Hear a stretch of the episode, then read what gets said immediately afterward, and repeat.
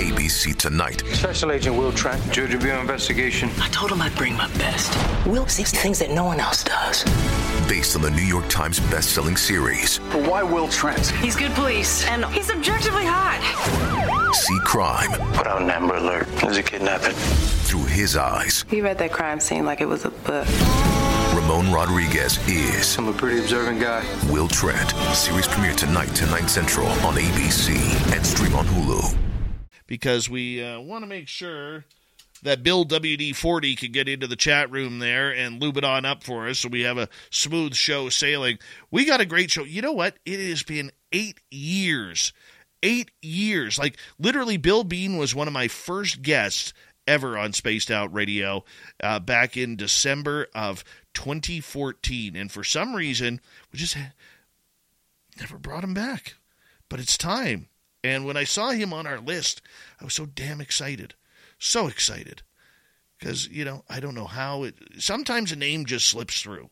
And this one did. Uh, Super Chat is open. It's a wonderful way to support what we do on this show on a nightly basis. So if you want to, go right ahead. You could be the first of 2023. We have 30 seconds before we're going to launch here. Digger Dog, good to see you. And Penman, right there. Robert Lamoth, good to see you. And uh, we're almost ready. Hi, Jenny. How are you?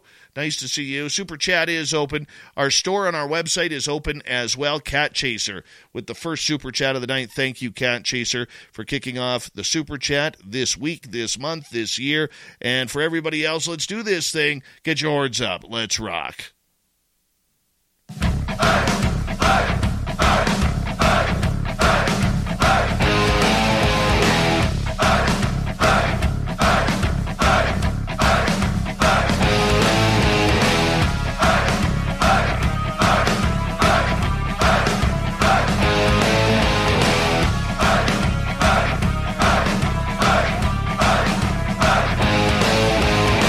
mountains of central British Columbia to you listening around the world, this, my friends, is Spaced Out Radio. I am your host, Dave Scott. Sitting in the captain's chair of SOR headquarters, we welcome you to tonight's show on our terrestrial affiliates around North America, digitally on Odyssey Radio, TalkStream Live, at KPNL. All of our archives are free.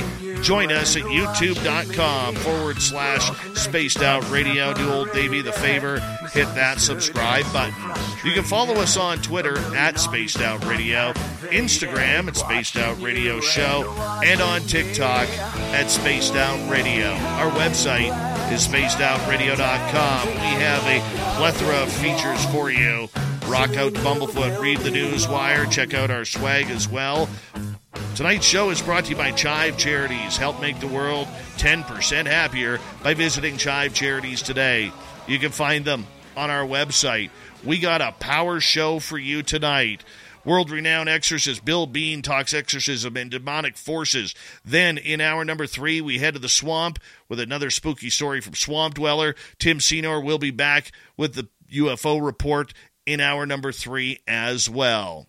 You know, it's been almost, actually, it's been over eight years. Eight years since our guest tonight has been on Spaced Out Radio. When I first started this show, I was looking for some of the biggest names that I could find, and Bill was courteous courteous enough to actually come on the show and give a give a new guy a chance. And sometimes names fall through the cracks, you know, when you start getting into topics and focus on UFOs and a lot of other stuff that we do here on Spaced Out Radio. But when I saw his name on the schedule, I was absolutely thrilled absolutely thrilled because Bill Bean is one of those genuine human beings. He is a fantastic person uh, who, if he saw somebody cold walking down the street, he's the type of guy who gives the jacket to somebody who's cold, or the toque, or the beanie, or the gloves, or whatever. That's just his nature of the man that he is. He is a world renowned exorcist and spiritual deliverance minister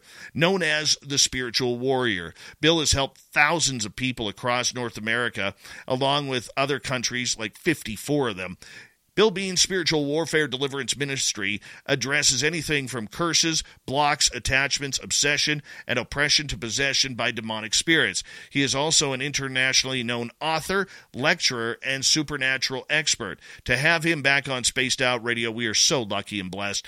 Bill Bean, I apologize to you that it has taken literally forever to get you back on this show, but the fact that you are back with us and you have a beautiful guitar collection right behind you, uh, thank you so much for joining us again, my friend. It's my pleasure, my brother. I can't believe it. Eight years when you said, I just can't believe how quickly time has gone. And I can understand uh, with all the success of your show and all the different people that you've interviewed and continue to interview, it's very easy to forget about somebody like me. And it's just, God has a way of uh, bringing things around, and He's brought us back together again. And it's great to be back with you. You know, the only issue that I have is you haven't aged an iota. You look the exact same as you did. I'm like 30 pounds heavier, uh, three times as gray haired, you know, and it, it's affected me. I mean, the time, but I mean, you look like the same guy that I interviewed eight years ago. Well, I thank you, brother. But no, I've got some gray too, and the the the shin is gray, and I've shaved this all down to keep the gray from my exposed. So that's uh, time is uh, aging me as well. So, but you look great, and uh, you look different without that beard, though. That's uh, when I first saw you. I wow. That is, uh, I'm used to seeing you with the facial hair. Trust me, I did the exact same thing. I looked in the mirror and I said, My God, what have you made me do? What have you made me do? And uh, it was scary. Uh, I looked down at my clippers and I was like, Oh no. Oh no. But uh, yeah, well, sometimes you got to start fresh. You know? You look younger.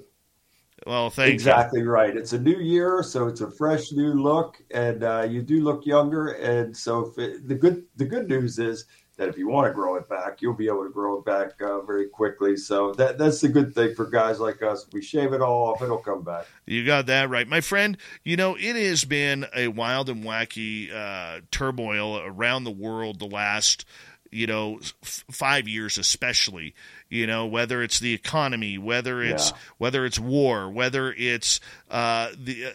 You know people's perspe- uh, perception of life, whether it's UFOs and potential ET contact, which I know is a concern for you. I mean, Yeah. we look at everything that has gone on in the last number of years here, and you know, I don't know whether I should be scared. I don't know whether I should be humbled. I don't know whether uh, you know you just ignore everything and keep on living the best life that you can live. I mean, how do you do it?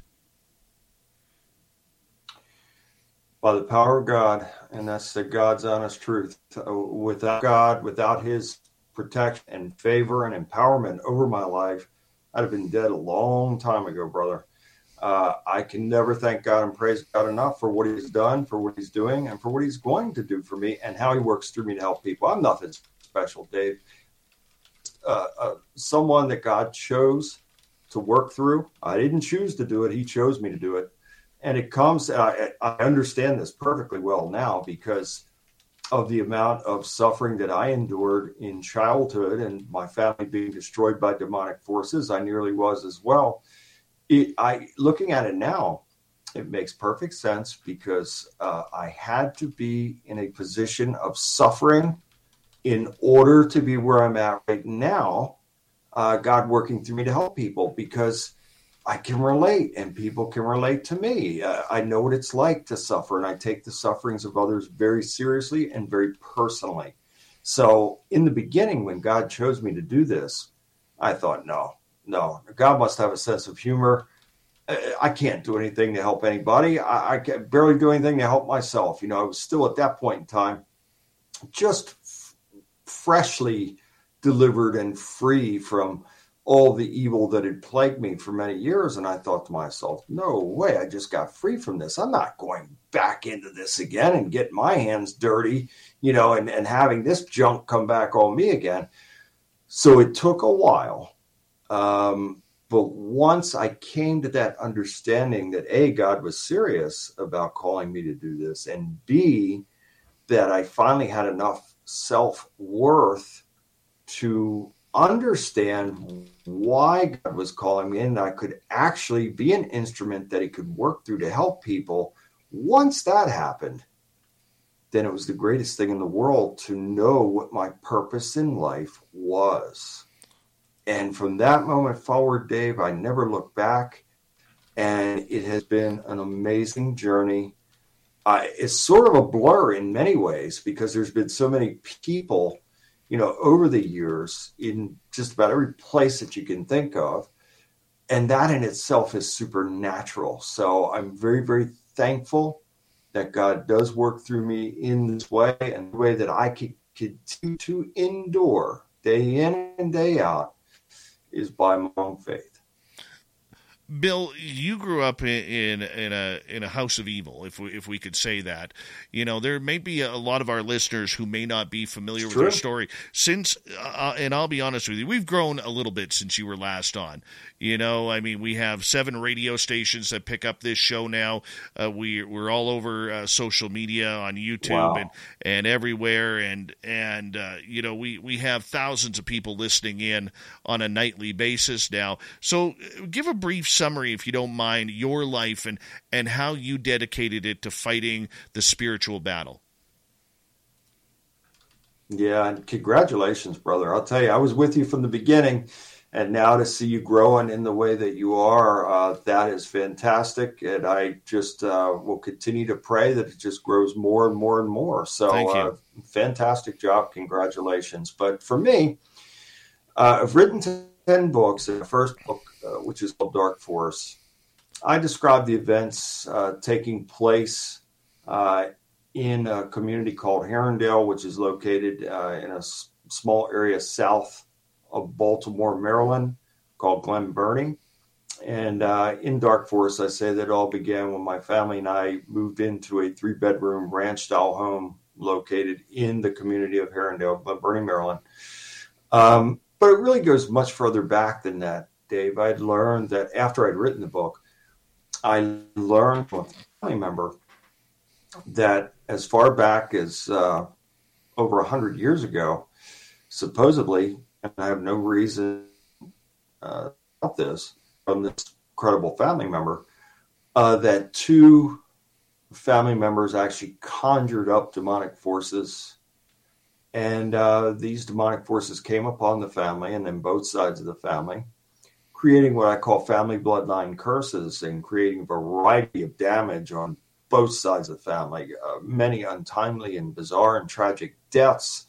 Just horrible circumstances from that to physical attacks uh, on my family and I from these demonic entities that greatly contributed to the destruction of my family. Neither of my parents lived to see the age of 50. My mother died at age 44 from a cerebral mm-hmm. hemorrhage, and my father was shot to death at age 48. And many other family members are gone as well. I have very little family left. But it was hell. It was hellish. Uh, my mother, being was the first experience in the home, and it took place uh, shortly after us moving in. My dad, William Bean Sr., had taken us, I have an older sister and younger brother. He had taken us with him for the day to my grandparents' uh, house, the Beans, and uh, he wanted to get out of there to allow my mother uh, to be able to focus on organizing the house in the way that she wanted to. And it was during the course of this and she felt a presence come into the room in the living room. And she uh, f- spun around fully expecting it to be my father because he had that type of sense of humor. So she thought that he was sneaking back in to play a joke on. Him and when she spun around and saw nothing or no one there she was quite unnerved by it and um, perplexed as well. But then was eventually able to collect herself and go back to doing what she was doing. And shortly after that, one of the bedroom doors slammed shut by itself, and that was enough to make her go outside and wait until we had returned. That's where it started. And then it gradually escalated into more of those types of events and then uh, escalated into violent physical attacks uh, on my family and then myself uh, and it was hell. It really was. Uh, it, my first experience, uh, first attack took place uh, the next year at age five in 1971. And um, Dave, I've probably given well over 2,500 uh, media interviews in my career. And every time I talk about this, it just puts me right back there. It was so traumatic. Uh, I was in my bed asleep. My brother and I shared uh, the uh, first bedroom on the right. You would you would go in, enter into the home, and the, and the house was always very dark. Even on the brightest of sunny and summer days, the the house was dark. It had this dark brown paneling, which was almost black in color, and uh, you could just feel the vibe in that place. It was just hellish. And you'd enter into the uh, living room, make a right down a long hallway, which had uh, a hard uh, tiled floor and the dark paneling on the uh, walls. And my brother and I shared that first room on the right. His bed was closest to the window, mine was closest to the door. And I was in bed asleep one night, 1971, age five, and I was awakened uh, from my sleep by something. I couldn't see anyone there, but I felt the presence there. And uh, I got, I was going to, I was actually starting to get out of the left side of my bed, which was closest to the closet in the doorway. And I was going to go and get my parents. I was unnerved. I felt something on there. And as I started to get out of bed, a tremendous force slammed me back onto the bed, uh, pinning me to the bed.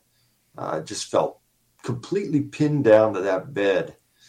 And the only thing that seemed to be working uh, were my eyes. And I even tried to scream out my parents. My mouth wouldn't even work. I couldn't even scream out for my parents. I just the thinking about it now, it's just I, I can't believe and nor can I describe in words the severity of the situation and the level of fear and trauma that I was feeling at that time. I felt like I was going to die. I literally felt like my heart was going to jump out of my body. Uh, it was horrific, and many terrible things happened during that, which I'm sure was a short period of time, but it seemed like it lasted forever. And what stopped it was the appearance of what I believe was a divine angelic being that manifested at the foot of my bed. And uh, as this angelic lady manifested, all the horrible things that were happening to me suddenly stopped. Now, the most extraordinary thing about this, and I, and I felt such love and peace and comfort from that entity and protection as well. Um, but the most extraordinary thing is that the what I believe perceived to be an angelic uh, being looked exactly like my mother. Oh, Just nice. absolutely amazing. And then she turned to her left, floated up through the ceiling, and with her departure, I could move again. And I jumped out of that bed and I ran into my parents' room, and my mother was asleep in bed next to my father. And that was the beginning. I had attacks, physical attacks like that many times. 1971, probably up until 1978. And my mother suffered far greater than I ever did. Uh, she had horrific demonic physical attacks, which began in 1975 after the departure of my father, William Bean Sr., and lasted uh, up until the time of her death uh, in 1981. So it, was hellish for everybody, David. It truly was. I gotta ask you. I mean, did you just live in a demonic home? Was there, you know, because we we tie it into the paranormal, where a lot of people are out there ghost hunting. You know, uh, was was this just an angry ghost? Was it demonic? I mean, what was it that was, you know, chasing you your family down? Yeah, I, you know, in retrospect, looking back on it, I think that it was demonic entities that were conjured by those two family members that came onto the family. And I think that they led my parents to that place, that home, where evil was already present and manifest. And as a matter of fact, um, I didn't realize it at the time. But years later, when I started coming out with my story, I had people from that area and neighborhood contacting me, telling me what happened in their homes. And then, furthermore, in the year, uh, I believe it was 2014 and 2015, I went back to the area as the spiritual warrior and actually engaged in spiritual warfare, binding, and rebuking, and casting demons out of other homes in that area. So it sort of came full circle.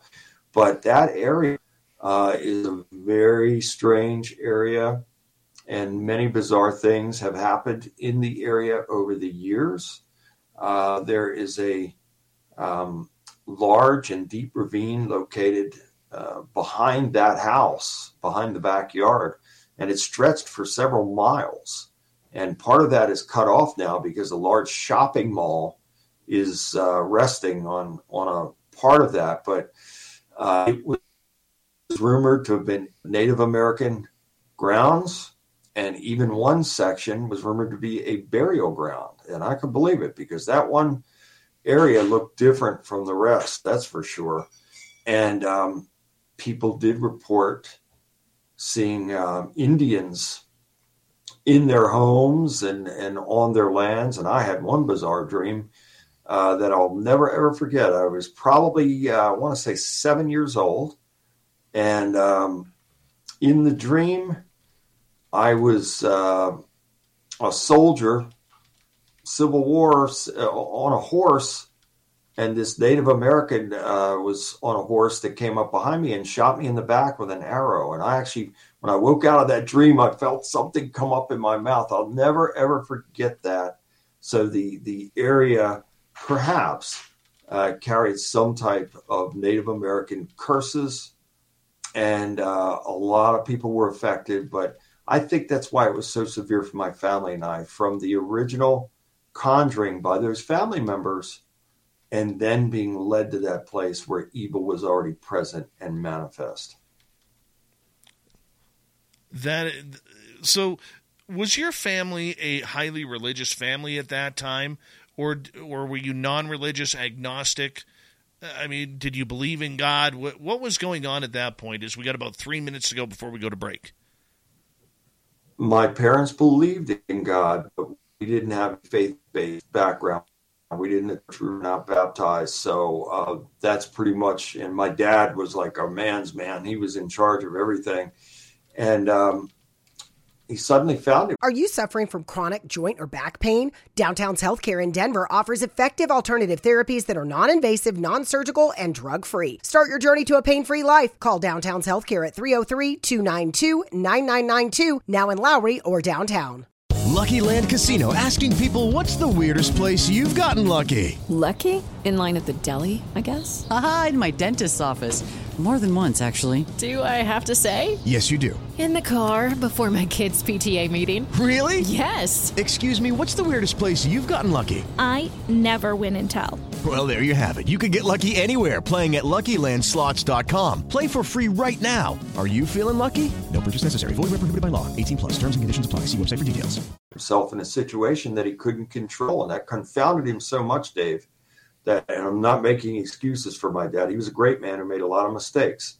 Uh, however, I think, you know, being in the situation, not being in control of the situation, and these supernatural things taking place, it really, he, he just checked out and escaped reality by becoming uh, a raging alcoholic who regularly physically abused my mother uh, terribly on many occasions. So I know we're coming up on a break and we can continue if you, you just stop me when you're ready and we could continue this. But uh, that was hell in itself that my dad, someone that I saw as a heroic figure, had suddenly, uh, you know, turned into this raging alcoholic. And he was severely beating my mother uh, the years of 1973 and 1975 on several occasions. And uh, I can recall being eight years old, running out of the house, having to get the police called on my father because he was just killing my mother. I mean, these are, and and furthermore, I believe that when a person is under the influence of alcohol and or a drug, the frequency and vibration of that person is lowered. They're wide open and vulnerable for demonic attack, and so those demons will come in and just aid and abet and just contribute to the level of torment and destruction. And I think certainly that's what was taking place in my father's case. I mean, you know what? What you're saying sounds so familiar to my father and his father. You know, my dad growing up in the in the farmlands of Alberta, Canada here, and you know, being of Ukrainian descent, you you were looked down upon, almost like the peasants of the farming lands. And you know, my grandfather took that that very very seriously, and and he drank a lot because of it, and the violence towards yeah. my grandmother and everything. And and you know, my grandfather, the the the, the story goes uh, the family legend goes that my grand my dad kidnapped my grandmother one night while my grandfather was in a drunken stupor. And 3 weeks later my grandfather showed up on my parents' driveway where my grandmother was. And and now this is in British Columbia so he drove 14 hours to get there. And uh, my dad had it out with him. And apparently uh, my grandfather held me for the first time. I was only a couple weeks old. And from that moment forward, my grandfather never took another drink. He quit right there after holding me.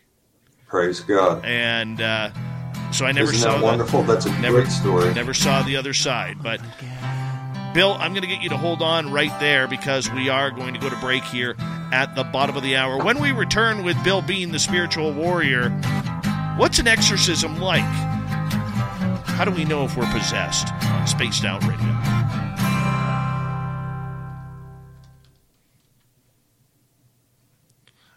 All right, Bill, we are clear. Uh, just so you know, our YouTube audience can still hear us, uh, as well as Twitch and our podcast, but our radio side will not be able to hear us. Well, it's just fantastic to be back on with you, brother, and we'll have to do this more often for sure. I'm so happy for you that this show has grown into something so big now. You know what? It's uh, I don't know whether it's uh, uh, determination and hard work or just sheer naivety and stupidity, but we've uh, we we've continued to break the the mold. You know what I'm saying? I think it's great, and certainly your hard work has paid off and uh, it's just amazing. And I, I looked and I saw some of those numbers. I said, "Wow, it's absolutely amazing how you've grown this into." Most people can't do that. Uh, it's just so that must take a lot of hard work and tenacity to grow it into something like this. You, you know what? It's well, coming from a media background, I didn't know anything different. You know, and I, I don't know what podcasting is. I, I mean, I know now, but back then, I didn't know what podcasting was. You know, and uh, I, yeah. you know, I, I don't have a problem with uh, uh, podcasters or or anything like that. You know, hey, the more people that want to spread the message, the better. But a lot of it is, I hate to say, uh, amateur, but it, but it's amateur. We try to do something that's a little bit uh, yeah uh, different, you know.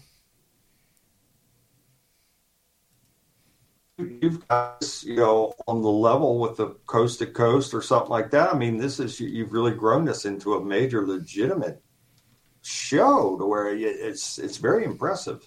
Thank you. It's been hard work, but we got a great team of volunteers behind us, and uh, and uh, you know they uh, they push me. The audience pushes, and, and, when you gain trust of the audience, like we've been fortunate to do, you know they uh, they push you to be better, and they push you to to change. They push you to with your questioning. They push you on everything, and and that's what they need to do. They they need to be able to push us, and we need to be able to respond. And uh, it's it's worked. I mean, yeah. we're not we're not where we want to be yet.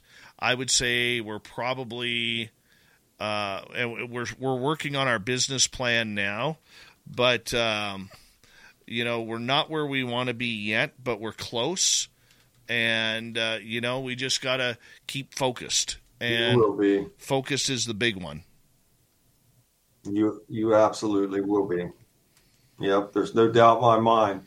You'll be right where you want to be. Pray that that's right where God wants and needs you to be. And I just hope that it continues to grow more and more. I'm eight years ago come back. That's for sure. I look even back with you uh, again after this. That's for sure. Well, I appreciate that, and uh, I give credit to to the team and and to our listeners because you know there are times when you just want to yeah. quit. You know, there, there's times when you're tired. There's times when when uh, you you just don't want to do it. And and you know when you're a podcaster, you can kind of make your own schedule. Oh, I don't feel like doing a show today. Uh, you, you, know, I just feel like getting some sleep, yeah. or I'm not feeling well. Well, the commitments we have to uh, our radio stations, but mo- more so our audience, that pushes us to to at least it pushes me uh, to get out there and perform. I mean, this is what uh, they, you know, they, their nights rely on us. They they chose they chose to spend their. I mean, like I say to a lot yeah. of people, and even a lot of podcasters who hit me up for advice. You know, the most precious thing you can give somebody is your time. This is why I don't allow insulting of my guests in my chat rooms. Yeah. You know, you can disagree, but you don't insult. You know, this is why I don't. Uh, you know, try and uh, right. You know, I try and be very respectful of everybody because the one thing is time is very very finite. And when somebody gives you 30 minutes or an hour, or uh, like a lot of these people, they'll, they'll sit here three hours a night, every night. And how do you not respect that? Wow. How do you not, uh, you know, say thank you? I agree. And so every time I feel like I'm just They're all in. down. Yeah, you got to go all in. And so that's why I, I push myself yeah, because awesome, they're pushing me and everything like that. Uh, quickly here, I want to say a big thank you to Cat Jacer, Amy, Noble Patrick, Ollie, and Paramar for the super chats. Very much appreciate the love and support, everybody. We're going to get going right now.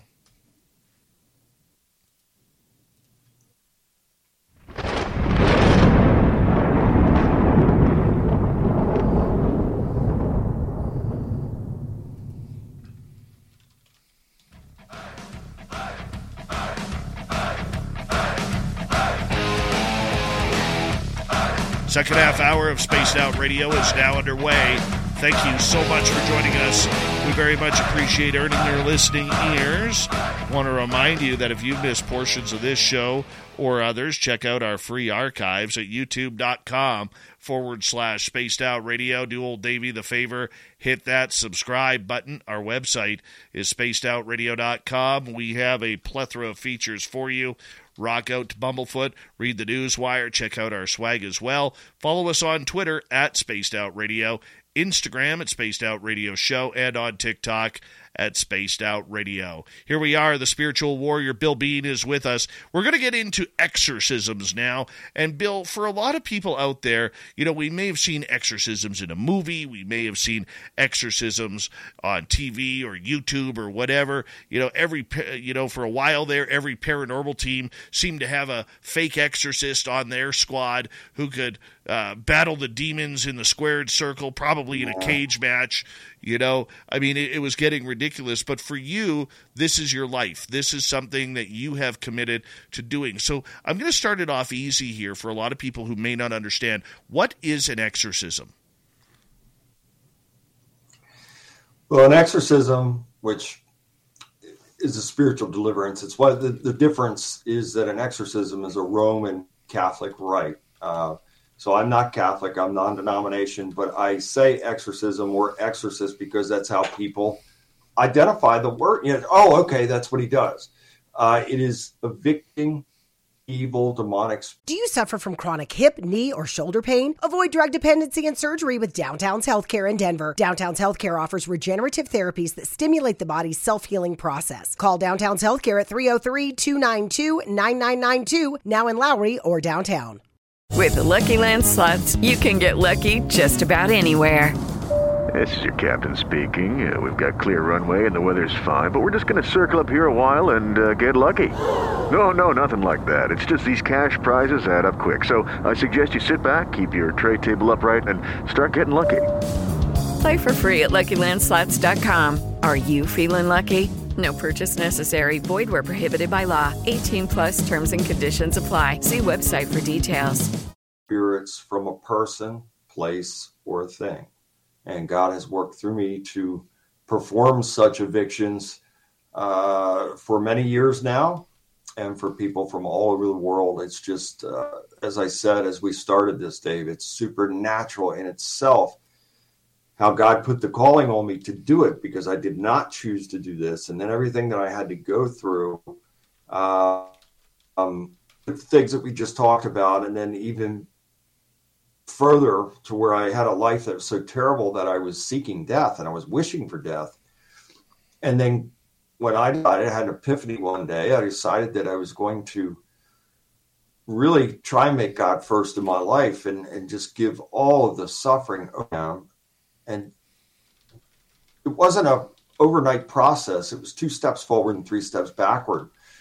But when I got there, and then I was in real and authentic, true faith, God not only saved me, but transformed my life and then put this calling on me to be this spiritual warrior, exorcist, spiritual deliverance minister, uh, to evict these demonic spirits. So um, I'll try and be as brief on this as I can in the description, but it looks like this.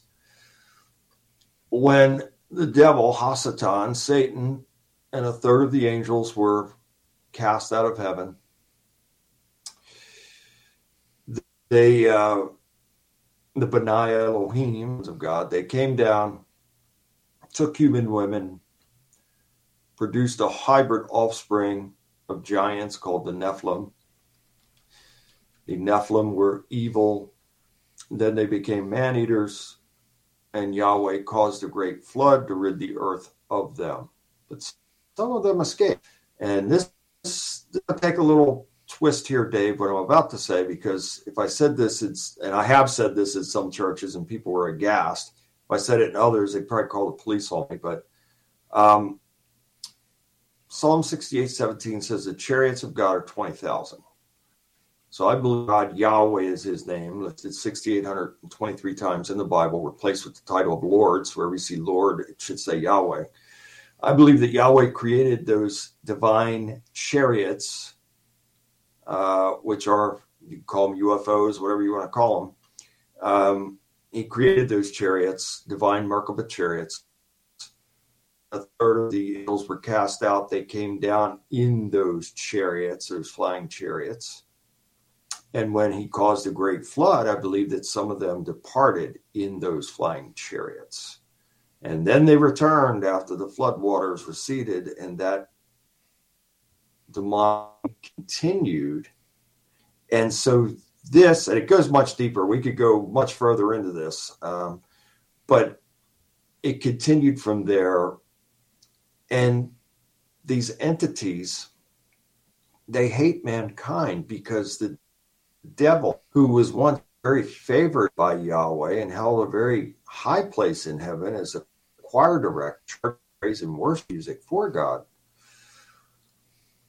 the rebellion started for two reasons. One, when the Melchizedek, the high priest, Yeshua, Jesus the Christ, was created, he certainly rebelled against that. And two, when mankind was created.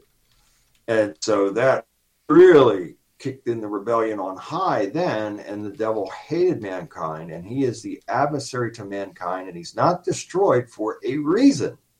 And the reason is that he serves a purpose. And the purpose is because of man's free will. God gave us free will. We're free to make choices. And the devil will aid and abet and also be the prosecutor when we make a bad choice or we do something that's not pleasing to God. He will, just as God assigns angels to us, the devil will assign demons and they will come in. So they look for openings. And man, when they see a little opening, they'll kick that door in and then they'll create havoc. So, all life, in my opinion, operates on frequency and vibration. And why? Because if called into existence, then he did so by the frequency of his voice. And all life operates on that principle. Now, if that's true, the devil, again, who held such a high place in heaven, was privy to some of the secrets. And he knows the frequencies and the vibrations. So, in order for a person to be susceptible for demonic attack, their frequency and vibration has to be lowered in some way, shape, or form. Now, the most common thread in my cases, not all, but in a, a good deal of them, is um, child molestation, severe abuse, physically, mentally, or physically and mentally, whatever it is, something on the order and level of causing a high level trauma. And when a person, just as I described to you about took place in 1971, when a person is at that high level trauma, secretions come out. Secretions come out of the adrenal and pineal glands, and that draws demons like candy. They love it. If you heard of adrenochrome, it's along those lines. And, and so demons are attracted to that, and they will come onto the person, and then it'll require someone like me, God working through me, to evict them before they go. They'll stay with that person until they are evicted. So, um, this is how people, one of the ways anyway, come under this type of thing. Other ways are through ritual, invocation, inv- invitation, you know, through Ouija boards or summonings. Others could be people that are out ghost hunting and they go into these demon filled places and then pick up these type of attachments whatever the case may be demonic force will not leave them until they are evicted out and off and away from them by the power of god so i'll tell you dave when i first started in this i, I was i was so unsure of myself you know and unsure but yet at the same time ready for the challenge. And so when I first arrived on scene, and it was a family in Maryland that has severe demonic problem taking place, part of me on high alert, and yet another part had blessed assurance that this, this is what God was calling me to do. And it was the greatest thing because for the first time in my life, I felt like I had a purpose, and I felt like wow, this is what I'm supposed to be doing. And from that moment forward, you know, thousands of people later, uh, I never looked back. I just, uh, I, and more I did it, like anything, the more confidence uh, that became instilled in me, and the more faith, the closer I drew to God, my faith was strengthening and increasing. And so I also uh, spent prior to that four years in serious biblical studies, ancient history, ancient religion. I became a non denomination uh, minister. And so, you know, I really, by putting in that time and that amount of study, that also helped me to build my confidence that, you know, God actually through me to help these people. Uh, but from that first time, you know, the, the family in Maryland, um, I never looked back. I just continued forward, and it's just God has just continuously sent a flow of people to me for this spiritual help. Even tonight, I had two sessions before this show tonight. I am busy every day. I help people from all over the world. I get contacted. I can't even have my ringer on my phone anymore.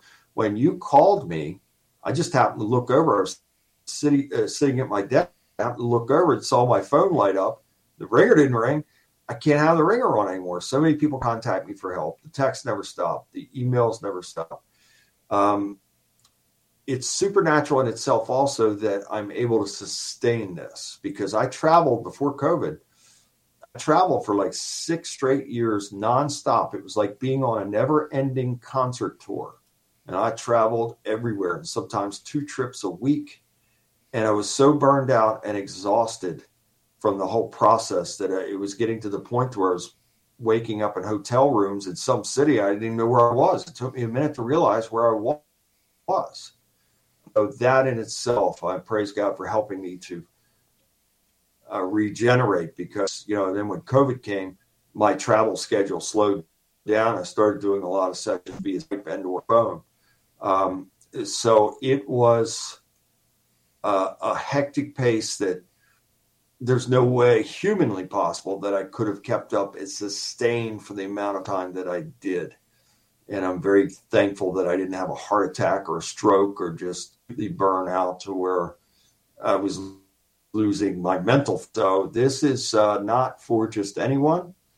I've had people offer me money to train them, and I turned it down because if you are not called to do this work, then don't do it. If ever there was a disclaimer to say, don't try this at home, it would be for this type of work. Are you suffering from chronic joint or back pain? Downtown's Healthcare in Denver offers effective alternative therapies that are non invasive, non surgical, and drug free. Start your journey to a pain free life. Call Downtown's Healthcare at 303 292 9992, now in Lowry or downtown. Mary redeemed a $50,000 cash prize playing Chumba Casino this year. I was only playing for fun, so winning this was a dream come true. Chumba Casino is America's number one social casino experience. It's serious fun. With over 80 casino style games to choose from, you too could win life changing amounts of cash. Be like Mary. Log on to chumbacasino.com and give them a whirl. That's chumbacasino.com. No purchase necessary, void or prohibited by law. 18 plus. Terms and conditions apply. See website for details. The voice in the preceding commercial was not the actual voice of a winner because once you once you enter into this arena there's no turning around there's no turning back there's no going back. Because now you by the power of god working through me or whoever would be doing this is certainly an enemy of the devil because god is working through you to help free people. So it's very dangerous. I've been in many life threatening situations throughout my life and certainly throughout my career as a spiritual warrior, I have had people hand their guns to me and say they wanted to shoot me. Take it. I want to shoot you right now. Try to stab me, uh, hit me, bite me, spit on me. You name it, Dave. I have encountered it and then some. Why do you think people react that way? I mean, you know, like I, I've seen people react uh, to holding a door open for somebody and they react with anger and vigor and vitriol. I mean, are we just in an angry time that that has enveloped the darkness of humankind? Is is that where we are, Bill? I believe so, and I'm sorry to say that, but I believe it. And my interpretation and opinion on this, and God did not tell me this, I'd be a liar if I said otherwise. So this is strictly my opinion. I believe that uh, God is allowing the devil to have this time to really have control in the world. And so, if that's true, then he's literally trying to recreate the world in his image, after his likeness, after his kind. And so, therefore, if what I say is true, the world is upside down and backwards right now. And the devil's loving every second. That's his order out of chaos. Everything is upside down and backwards. That's his order. And so in my opinion, the devil uses these henchmen that are part of his satanic kingdom, call them reptilians, whatever you want to call them. They, in my opinion, again, take the orders from the devil and they give the orders to the power elite on this earth. So the power elite are taking direct orders from these underlings, these T's that are taking the orders from the devil and this is why our world is just upside down and backwards because this is the way the devil wants it. So there's a frequency and vibration that is being pumped out everywhere. And it is designed to lower the frequency and vibration of people and to make them angry and to make them uh, negative in general, to where they are just uh, look at some of the things that are taking place in our world, especially in America. You know, some of the craziest, most wicked and heinous things that you would ever imagine. If eight years ago, we wouldn't be talking about some of these things eight years ago They're taking place now. uh, you, you just look and you, you know, say eight years ago, things were starting on the decline, but not to this level. And and now it's almost like 24-7 instant news that something happened somewhere. Uh, it's just continuous. And the devil's loving every second of this. So people are, whether you want to say they're under a spell, and perhaps the spell is the manipulation of frequency and vibration, which is having this negative adverse effect on them. So the idea that we may be encountering more evil, more paranormal and supernatural. I want to get into the aliens thing in the next hour because I know that's that's a big one yeah. for you as well. Do you think that more people are allowing yeah. the evil in themselves? Do do people even know that this is even happening? Most people don't. They they're so oblivious people lead that now, Dave. And I'm sorry to say this, and not everybody, but by and large, people are looking for someone to show them the way. And there are plenty of those uh, types out, out there that will do that. And they're always good people. And so people it's led and governments on the earth, uh, they're not big to the truth. And I think that the, the biggest piece of this puzzle is, a blatant attempt to separate mankind from God, to create that level of distortion. And when you do that, and they know this, when you do that, then you can buttons per each person to get them to where you want them to be, and that is under control. I'm sorry to say that, but I believe that's exactly what's taking place. Yeah, and the reason why I ask that is I find a lot of people these days, myself included, Bill, we're running away from organized religion because, uh, you know, we've, at least I'm going to speak for me here for a second. I'm a believer in God. I'm a God guy. I'm a Jesus guy. But I would never, ever walk into a church because the hypocrisy that surrounds today's uh, re- religious leaders is very tough for me. And me being empathic, I walk into a church, it's yeah. like walking into a UFC ring and I'm just taking headshots left, right, and center, you know, because I find that for me, what works yeah. for me now is not a church because religion is man made. Spiritualism and God is, in my opinion, the Almighty, Correct. but but religion is man made. What I do is and I'm not saying I'm right, but this works for me. Absolutely. If I'm if I'm feeling heavy, I go into the forest. I go into the forest and I and I and I pray in the forest, or I I will go hug a tree. You know, I'm not a tree hugger as in an environmentalist. So commune with. Mm-hmm.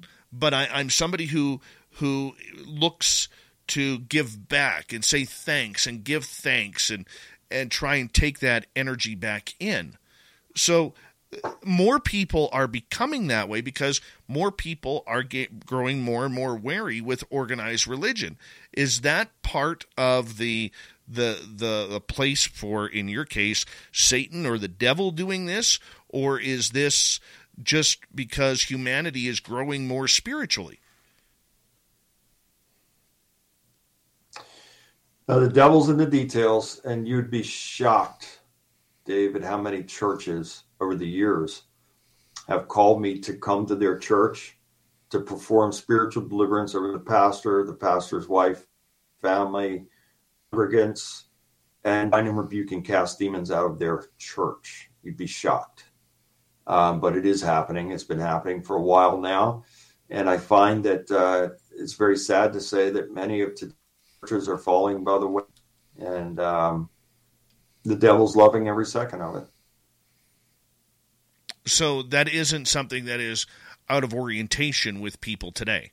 It may not be their belief, but it may be that that they are picking up on that. Yeah, I believe so. And and again, that's very sad in itself. And furthermore, the church starts right here from within. And and if we can be real God and real with ourselves, then we can have that level of communion entering into a real and authentic relationship. Now, it's great if you want to go to a brick and mortar building to, gather and assemble with who are in real and authentic praise and worship of our glorious God. That's wonderful. But unfortunately, in today's world, and not all, I'm not condemning all churches, but there are many, and they know who they are, and more importantly, God knows who they are. The pastor's an entertainer, he's a clown. Uh, the people laugh at him, they think he's so funny, and he'll do anything and everything to get them to come in and to keep them, and most importantly, get their money. And then uh, the people start to emotionally invest. And when people emotionally invest into someone or something, and that becomes like almost an addiction, you know. And so these pastors of today, many, are worshipped. And the people aren't going in to worship God, they're going in to worship the pastor. And that is a disservice to God, and that is the beginning of the fall for these churches. With 90 seconds to go, for people to bless their house, to bless their car, to bless their family, their pets, what do they need to be doing right now?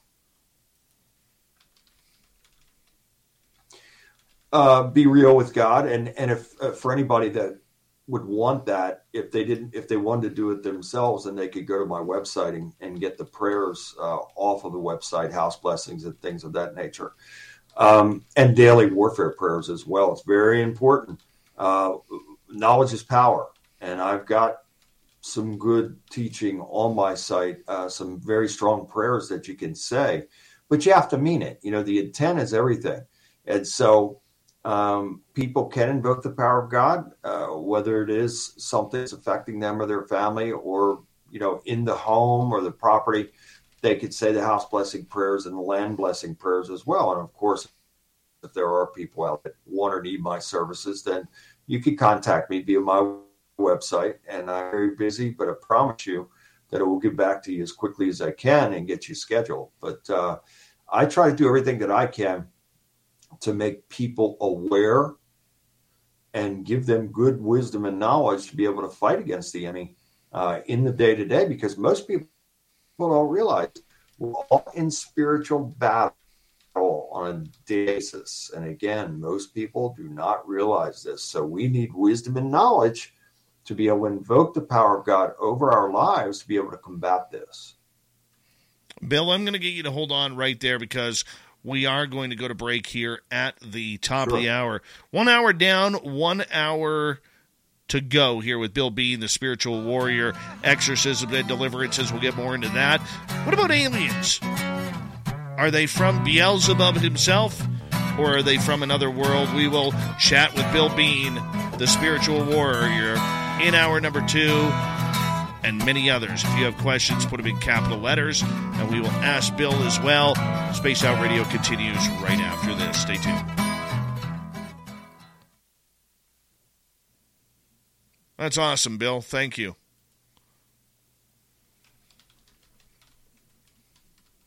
All right, we are. Clear. Well, we've got quite a dialogue, and I'm trying to trim things down because I don't want to get too long-winded on you. Oh, you're doing great.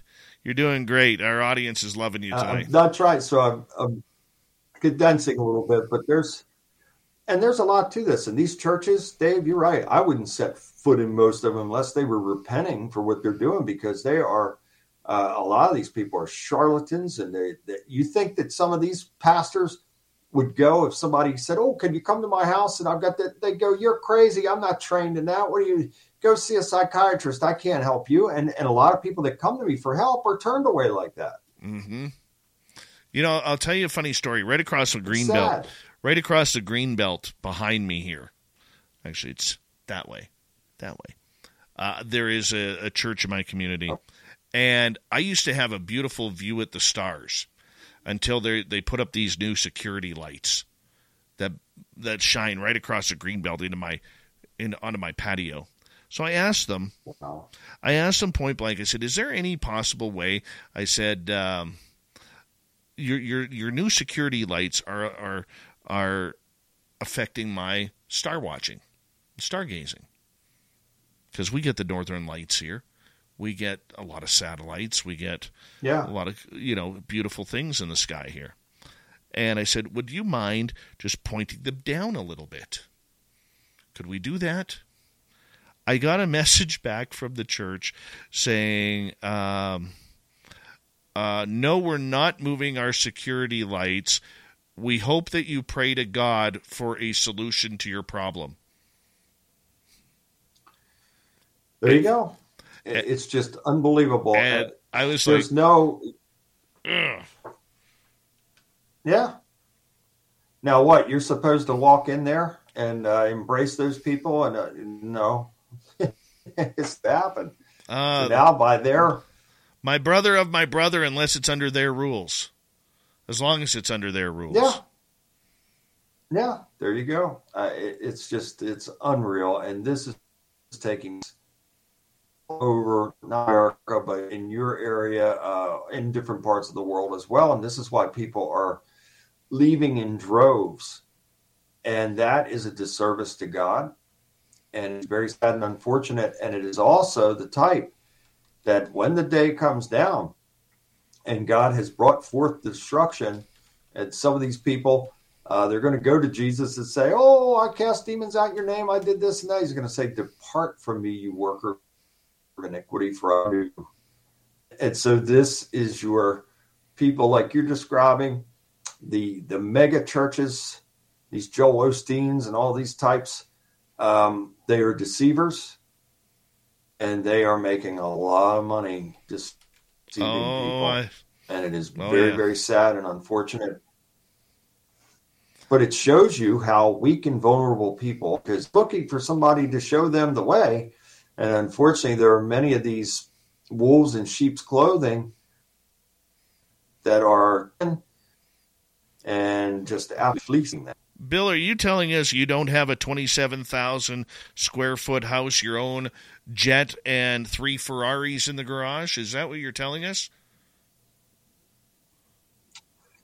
Nope, nope. I got some guitars back there, but uh, no, I live very modestly, and um, I'm thankful to God for the things that I do have, and I'm thankful that He provides and helps me to make a living to be able to support my wife and I. Um, but there's no lavish. Uh, matter of fact, if I had millions, I'd probably give it away because that's my mo. I always give to people and want to give. Um, it, it's just I'd much rather give than receive. So I wouldn't be a millionaire for long because I'd be giving massive amounts of money away to people. I hear you there.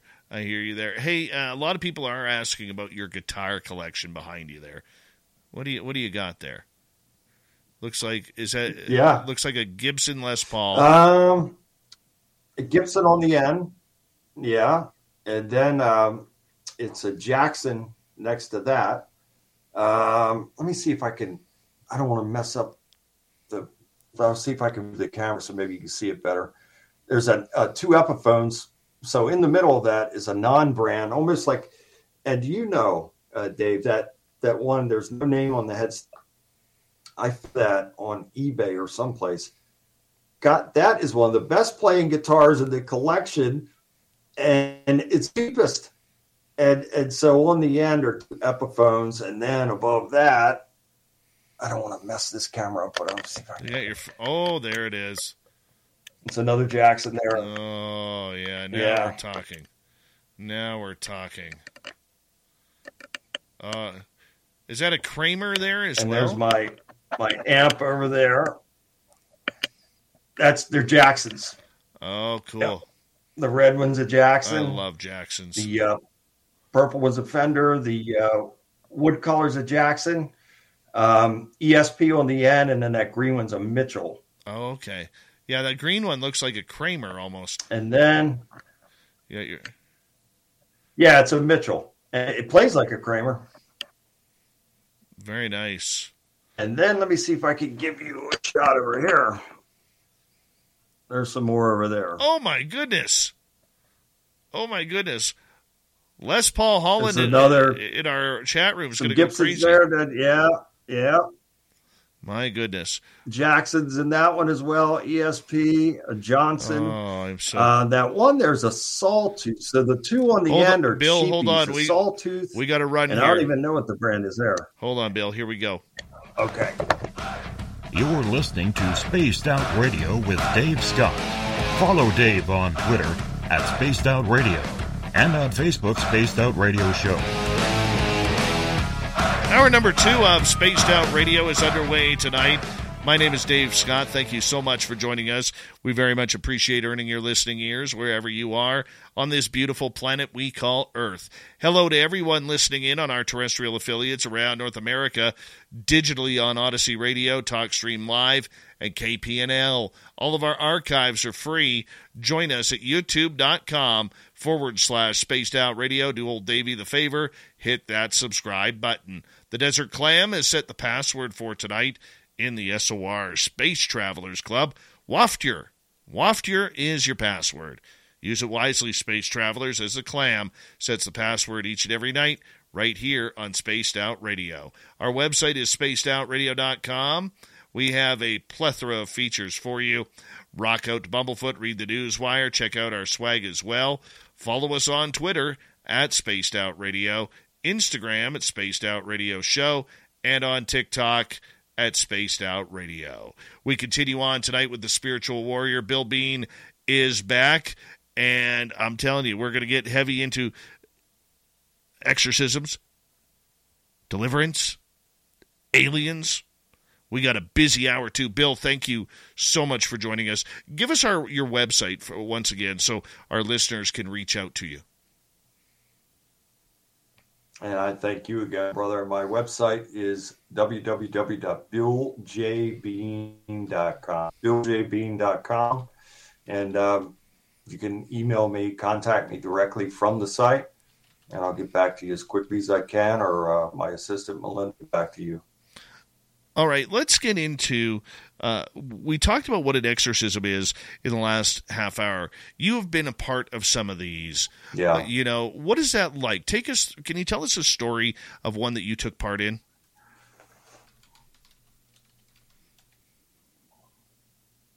I could tell you many that come right off the top of my head, but the, the first time that I was involved in an exorcism took place in the 80s, and that was before I was this spiritual warrior. So it was my story was continuing, and a loved one had come under demonic possession for 20 days, and um, a Catholic priest was called in, and I ended up actually assisting, and I was not the spiritual warrior then, but uh, be for assistance in that exorcism, and the uh, the family member was uh, finally free from it after 22 days. You just wouldn't believe some of the things that happened there, Dave. Um, and the priest, after that was over with, the, the priest was sent away to a facility, and uh, he lived out the rest of his days in facility that the Catholic Church had sent him to. And it took a private investigator, a close friend of mine, that uh, actually had to put in a lot of work to track this priest down because the church was saying that no such priest existed. And he finally tracked the uh, the priest down to this facility and did an interview with him. But uh, he was so greatly affected by what had taken place. Are you suffering from chronic joint or back pain? Downtown's Healthcare in Denver offers effective alternative therapies that are non invasive, non surgical, and drug free. Start your journey to a pain free life. Call Downtown's Healthcare at 303 292 9992, now in Lowry or downtown. Mary redeemed a $50,000 cash prize playing Chumba Casino this year. I was only playing for fun, so winning this was a dream come true. Chumba Casino is America's number one social casino experience. It's serious fun. With over 80 casino style games to choose from, you too could win life changing amounts of cash. Be like Mary. Log on to ChumbaCasino.com and give them a whirl. That's ChumbaCasino.com. No purchase necessary, void or prohibited by law. 18 plus. Terms and conditions apply. See website for details. The voice in the preceding commercial was not the actual voice of a winner. There, that he was put into that facility for priest to uh, uh, live out the days away from the rest of the world. And um, I saw just in that, and, and it, what was a result of what was still following me from childhood. At one point, um, a deep masculine voice spoke through this uh, woman saying, Why don't you just give up and join us? And I said, Who are you? I said a name, which I won't repeat. But um, superhuman strength took place, levitation, the eyes changing to all black, the voice changing to a deep and masculine voice, uh, the entity making fun and mocking me of my lack of biblical knowledge because at that time, any scripture. I just picked the Bible up. I didn't know. I couldn't recite any scripture to you. And, and so the entity was absolutely mocking and tormenting. And I did everything that I could do at that time to bind and rebuke and cast out. But it didn't end until that priest got involved. Uh, and it was 22 days of hell. I will never, ever forget it. And I'm forever grateful to God for freeing my loved one and uh, for helping me to be able to. I got to tell you, I mean, imagine the instance of something like this. If you are just a regular person, you are not, you know, where I am now. My, I felt my knees, like my knees wanted to buckle out from under me. A big, strong guy, you know. I was a power lifter. I was very physically, you know, intimidating individual and powerful individual. But when you're faced with something like that, I don't care how physically strong you are, uh, you're unless you've got God with you, you're, you're in trouble. And um, so I'm thankful that it all did turn out well. Um, so that was my first exposure to a full mission. Became a, a minister and spiritual deliverance minister, a spiritual warrior. Um, some cases that stand out, and there are many. One case was a young man, um, and I write about this in my new book, Tales from an Exorcist. Um, the young man was, his mother had called me, and she was frantic because uh, I'd come under full demonic possession. And um, she and other family members saw the eyes change and other physical characteristics and superhuman strength and growls and shrieks. And he started physically assaulting family members, his mom and the family members. So they contacted me. And I, I go out to where this uh, family is, out in the where, nothing but fields. And um, he did not want me there, number one and uh, it took a while before I could even get him to come anywhere near me. I tried to shake his hand. He backed off, I put his head down. And I continued to pray.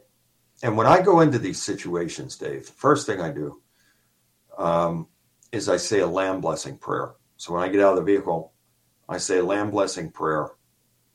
And then I will enter into the home, anoint all of the people present with a combination of holy water, holy oil, and holy salt. I will say several more prayers, including a house blessing prayer. And then I sit down with the family or victim and whoever's present. I become every bit as much a counselor as I am and I have to know what's going on and I have to know the deep and dark stuff. It's not that I want to know everybody's deep and dark stuff, but when it comes to these things, I have to know it because it's all about breaking legal rights. And the more this stuff comes up and out and off, it's like the links of the chains are popped. And so uh, the mother and family told me, you know, quite a bit of information. And at one point, and it took a while, uh, the young man asked if he could speak with me privately. And so uh, we went into the kitchen dining room area and sat down, and he started to tell me some very disturbing things that he was sexually abused and bullied and was just very angry because of it. And he decided that he was going to make a deal with the devil and sell his soul. And uh, according to him, he did just that. And then he joined a, uh, a satanic coven. They were doing ritual sacrifice on animals. He was casting spells on people. And he felt that he'd become empowered by making this deal with the devil. And I say in the book that no such deals exist. The devil will use and abuse and then trash you when he's done with you, throw you away like yesterday's garbage. It's all about kill, rob, and destroy. But he and he found this out because when the devil had stopped using him to do this wickedness against others, he started physically attacking him, and then a full demonic possession took place. And so he told me everything, and it was gut wrenching. I mean, we sat there. Sometimes, Dave, just a dialogue of someone telling you all their, their deepest and darkest, it can go anywhere from an hour to some cases five to seven hours of sitting to someone give you their French dialogue, one story and situation after another. That in itself is exhausting. But then, you know, after I get all the information, then it's time to go into what I call warrior mode, you know, this level of faith, strength, and courage to uh, engage these demonic forces in spiritual warfare, bind and rebuke and cast them out. And so it is a process. And during this process, and it's all in the book, you know, that there were many struggles. Uh, a chair uh, flew by itself across the room. This boy had uh, was shrieking and screaming and shaking and um, was resisted to me and more importantly to God in every way until he wasn't. And in that situation, it was an endurance contest. And so I said probably a hundred times, you know, rebuke thee in Jesus' name. I bind and rebuke you and I cast you out and off and away from him. And I, I guarantee I said at least a hundred times. And it was a wearing down process. Now, in some cases, when I do this, they'll go. But in other cases, like that young man, man, they were fighting, and it took a while for them to leave him. And when these demonic forces leave someone, just imagine someone grabbing you by your shirt collar and like you're on your tiptoes against the wall. And then when they let you go, you know, you drop, you slump. And that's exactly what happens in these cases is uh, when these demonic forces are finally evicted, they let go and the victim will slump and then they'll start to cry. And uh, that's exactly what happened in this case. And, and after he was set free, um, I renewed his everlasting covenant with God and then um, baptized him. And after that, it's not over. I have to go through the entire house and make sure that there are no demons hiding or lurking anywhere in the house. And in this case, I went through, and then after that was over with, we went to his room and we got a big trash bag and put all of his daggers, all of his demonic paraphernalia, everything. We put it in a big trash bag. And I am rebuking and cast all the demons and strongholds that were attached to those objects and then I disposed of that junk for him. And so I left that place exhausted, yet at the same time feeling 10 foot tall because I knew that God would be to free that young man. He was okay and he was going to be okay. And family was okay and was going to be okay. And the family, you know, they were so elated. They all hugged me. Uh, it really turned out to be a wonderful thing, but it was very severe, severe to the point to where now, you know, my physical safety is in jeopardy here. And that's happened many times throughout my career, and God has protected me every time. And I thank Him and praise Him for it. But another, um, another one that really stands out that's coming to mind right now took place in a very large home. Um, in the book, I both of those cases, I put different locations to it. I don't want to expose the identities of the victims. But uh, it was a very large home. And uh, this was uh, a middle aged lady who was under full demonic possession. She actually tried to throw herself over the second story banister to her death and was pulled back. Praise God. Um, that is amazing. The exorcism was completed. Yeah, you, you just wouldn't believe, Dave. I'm telling you, you. I listed the things that I've seen and experienced and been a part. We'd be all night. We'd be rolling all night on this show. Do you suffer from chronic hip, knee, or shoulder pain? Avoid drug dependency and surgery with Downtown's Healthcare in Denver. Downtown's Healthcare offers regenerative therapies that stimulate the body's self healing process. Call Downtown's Healthcare at 303 292 9992, now in Lowry or downtown. Mary redeemed a $50,000 cash prize playing Chumba Casino this year. I was only playing for fun, so winning this was a dream come true. Chumba Casino is America's number one social casino experience. It's serious fun. With over 80 casino style games to choose from, you too could win life changing amounts of cash. Be like Mary. Log on to chumbacasino.com and give them a whirl. That's chumbacasino.com. No purchase necessary, void or prohibited by law. 18 plus. Terms and conditions apply. See website for details. The voice in the preceding commercial was not the actual voice of a winner. Um, so after the person was delivered and the exorcism was complete, I had to go through the home and I went through the entire home and then I got upstairs and there was a wide set of steps that went up to like an attic area. And the attic converted into like a master bedroom. So I went up the stairs to my right there was a lamp there and it was uh, well started over there rebuking and casting out any demons that might be hiding or lurking in the area then i made my way to the other side which was dark. It was not lit but it was very dark. And on that side there was a window to the right it looked like one of those double windows and no curtains no shades nothing. Window and then i'd say uh,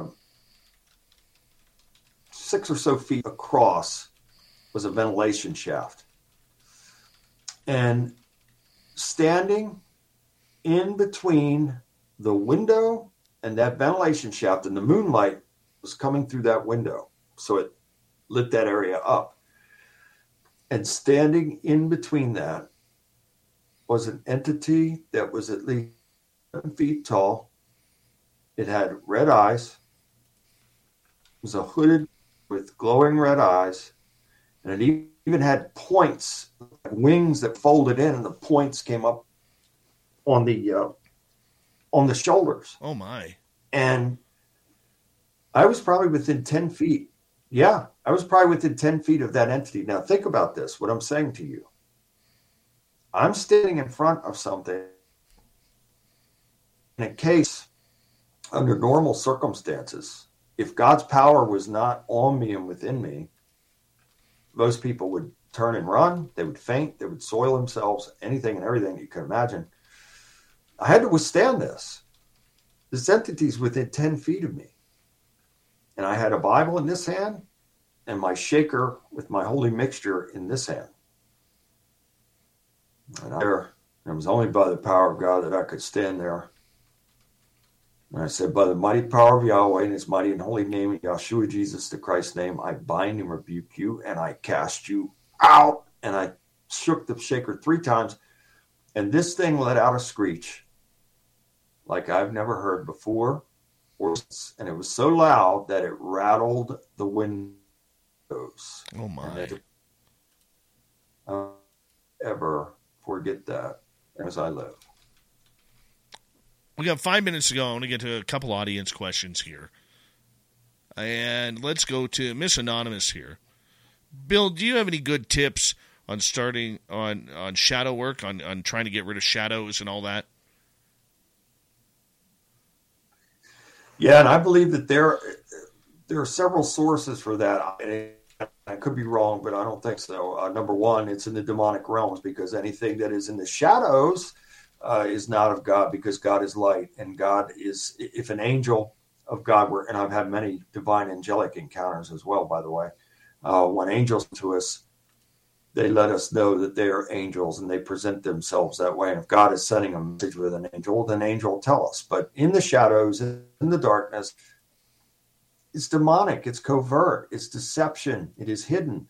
And so uh, you need to take power and authority over them as well. Yahweh rebuke Jesus' name depart. So if you see a shadow figure like that, say that.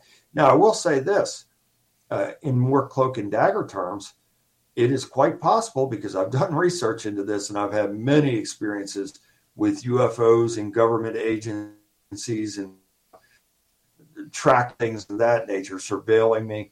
And it is possible that some of these alphabet agencies and clandestine organizations do possess that type of technology to where they can, and I don't begin to know how they can do it, but they have that to where they can be in that cloaked shadow form and somehow get into your home through technologies that we can't understand, which more than likely is fallen angel technology, and and do that level of surveillance. And I have encountered something like that one time in my life. Um, I this shadow entity, and it saw me, and and so I caught it out of the corner of my, to my left. I immediately I'm hypersensitive to these things, Dave, as you can imagine. And I, I caught it out of the corner of my eye and I turned square. And when I turned like that, the thing took these really steps and went right through the bookcase.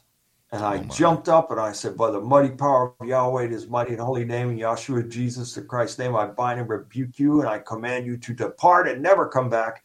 And another thing that I have to do is seal portals because obviously, if that thing walked through a bookcase, then there had to be some type of portal there in order for it to walk through the bookcase. So I said, uh, I declare every single portal above the home, below the home, to the sides of the home, and inside the home to be closed, shut, locked, chained, and padlocked to the devil and his minions forevermore. In Jesus' name. And I say, furthermore, Father, I ask that you have a giant warrior angel guarding every closed portal 24 hours a day, seven days a week for life.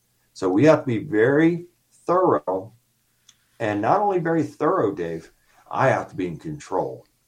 I, I've been in situations, again, like I described earlier, life threatening situations It helped me to overcome that, but I had to remain in control as well. And so, if you are in a situation like that, and you're attacked and you lose control, well, now everybody's going to suffer because you've lost control of the situation and it's over with. So I praise God to always main, maintain control of the situation. That's easier said than done, but God has been with there uh, with me and for me to do just that so many times, and I'm so thankful for it. But I've had so many experiences with these things, non-human looking alien types of beings. Um, unbelievable amounts of uh, video and footage of these uh, UFOs coming to me. I was not seeking to them, uh, seeking them. They came to me. Uh, that took place on a regular basis, 1995 and 2008, and um, I've had just about every type of experience that you can when it comes to these supernatural realms. I've written two books called Stranger Than Fiction um, that connect all the dots. I believe that all of this is connected, very much so. So whether it is uh, demons or ghosts or uh, UFOs or aliens or whatever it may be, all of these things, Bigfoot. Uh, this is something that I failed to mention. I'll say it right now. When the B'nai Elohim, the sons of God, were cast out of heaven, again, they came down, took human women, had sexual relations with them, produced a hybrid offspring of giants called the Nephilim. The Nephilim went into the forest and the fields, and they had unnatural sex acts with apes, bears, dogs, wolves, and you name it. Those are the Bigfoot, Sasquatch, Sabe creatures. They are every bit as much supernatural as they are a blood creature. And on that note, we're going to break at the bottom of the hour here. We have Bill Bean for another 30 minutes here on Spaced Out Radio. When we return, aliens. Are they ours? Are they theirs? Are they evil? Are they our brothers from another space journey? We're going to get into it with Bill Bean, the spiritual warrior, on Spaced Out Radio next. Right after this, stay tuned. We continue the second half of the show next. Ah, the Sasquatch. You caught me off guard with that one, man. You caught me off guard with that one. Yeah, and it's all true. I've had those experience with them as well, and uh, in a lot of the cases, not all, but a good amount, the people were having uh, the demonic hauntings and all these things, and and UFOs and the Bigfoot involved in the cases. One case uh, in Maryland, and stealing the chickens, the chicken coop, and uh, the people had a land there, and the uh, the the man of the house he went into the woods and found all these crazy structures, found dung like he's never seen before, and this guy was a hunter and a military man as well. He never saw dung like that before, and, uh, and they were hearing the whoops and the screams and everything in the woods. And then I went into the woods when I went up there to perform the deliverance. I went into the woods where he described these things, and I saw the structures for myself. And I did a binding and rebuking and casting out. I said, Look, you are scaring these people, and I command you to depart at once. Now, I didn't see them appear to me physical form, but I felt them leave.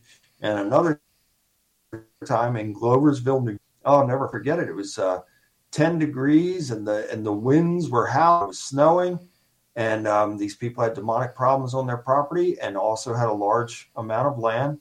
And I went into the woods that night and I you could I had uh, four guys with me, including the homeowner, and you could feel the presence in the woods. And I said the same thing, and then when I said it, you could feel the presence leave. It was and and again, Dave, the only way that I could do these things would be by the power of God. I'm telling you right now, you're talking about dangerous, dangerous stuff you don't have to live with chronic pain. Downtown's Health can show you a better way. Joint pain, back pain, pain that sits and waits. Downtown's Health offers an alternative with physical and regenerative therapy. Call Downtown's Healthcare at 303 292 9992, now in Lowry or downtown. Mary redeemed a $50,000 cash prize playing Chumba Casino this year. I was only playing for fun, so winning this was a dream come true. Chumba Casino is America's number one social casino experience. It's serious fun. With over 80 casino style games to choose from, you too could win life changing amounts of cash. Be like Mary. Log on to ChumbaCasino.com and give them a whirl. That's ChumbaCasino.com. No purchase necessary, void, or prohibited by law. 18 plus. Terms and conditions apply. See website for details. The voice in the preceding commercial was not the actual voice of a winner that without them go south very quickly. Well, I uh, I had a Bigfoot encounter back in October, and uh, it was pretty impressive seeing him. He was about ten to twelve feet. We found a couple days later. We went back, found the sixteen inch prints. I believe it. Oh yeah, I will tell you this though, Bigfoot doesn't yeah. Bigfoot doesn't scare me. What scares me is what is around it. We in that location a couple weeks previous to that sighting, in that same location, the minute we drove up that logging road, Bill, it was there was something terrifying. Something terrifying up there. And like the dog man or uh I don't know. But the minute I three of us had different reactions. I was driving and everywhere I looked, yeah. I was seeing uh pareidolia of alien gray faces in trees, in the bushes, in the shrubs, all along the side I of the believe road. It. And my my other I'm going to send you a picture. Show. I'm going to send you a picture. Yeah. And we got up there. Exactly. What you're saying yeah. lines up with something that I experienced. Yeah. Yeah. And when we got out there, up Go there, uh, my friend got a telepathic message to not take his gun out of the truck. Otherwise, something horrible was going to happen. So he left his gun, his gun in the vehicle. Because we're in the wild, okay? Like up here, Bill, there's a lot of animals that will kill you. We got grizzly bears, black bears, yeah. mountain lions, uh, 1,200 pound moose. Okay, a lot of things that could kill you up here, and and uh, Yeah. The energy was so intense, I wouldn't even let my son out of my vehicle. And I kept my vehicle running just in case. None of us none of us left within 10 feet of our vehicle. Okay? And we have a big area where if anything came out of the trees, we could be in our vehicle within a second. Okay? Within a second. Yeah. And uh, like we even left the doors open. Like I've never done that. But that's how eerie it was. And then 2 weeks later, uh completely different whatever there was gone and uh and that's where we um, saw the Sasquatch that night about 100 yards from us. Like you, I have the 16 inch footprint right where I live now in Annapolis, Maryland. We're surrounded by woods. We've heard the screams, Yeah. um, the yelps. Also, they left me a rock. It was like a potato sized rock carved in a heart. Yeah. And I have video. I'm going to send you some photos, and I have a photo similar to what you're saying Yeah. that has all these other types of faces in the photograph with the creatures. Oh, yeah. We only got about 10 seconds here. Thank you to all our super chatters tonight. We very much appreciate it. I'll give the rundown at the next half hour. Uh, we're going to kick off the next half hour right now, guys.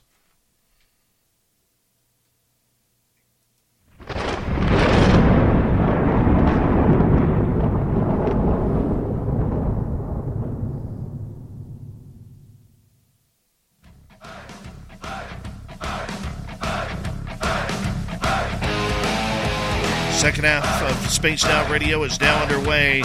Good to have you with us. My name is Dave Scott. Very much appreciate earning your listening ears.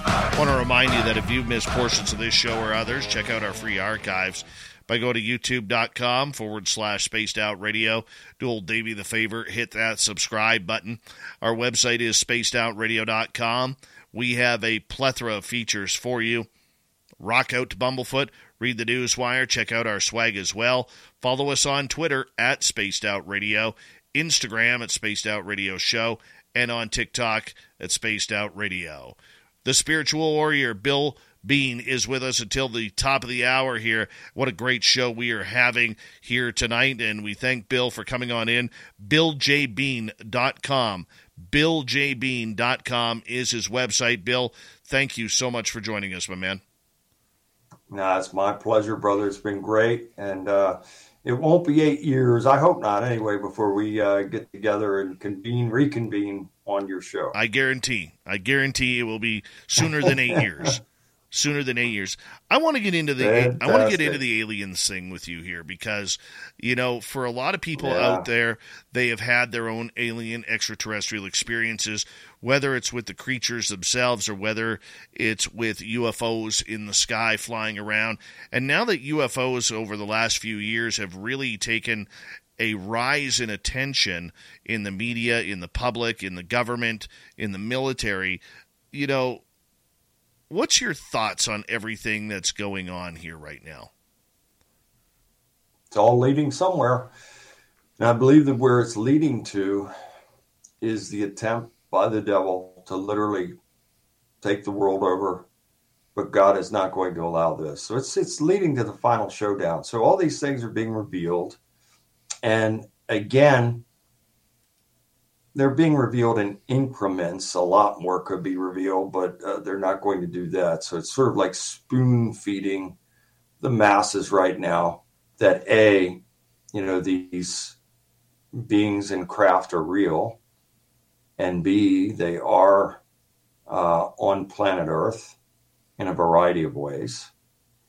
And so this is very much a spoon feeding process that is leading to something uh, absolutely just earth shattering,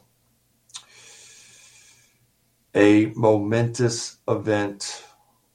I truly believe this. And again, if if what I say is true, that and there are 70 scriptures in the Bible that talk about this, uh, the divine chariots of God, Yahweh.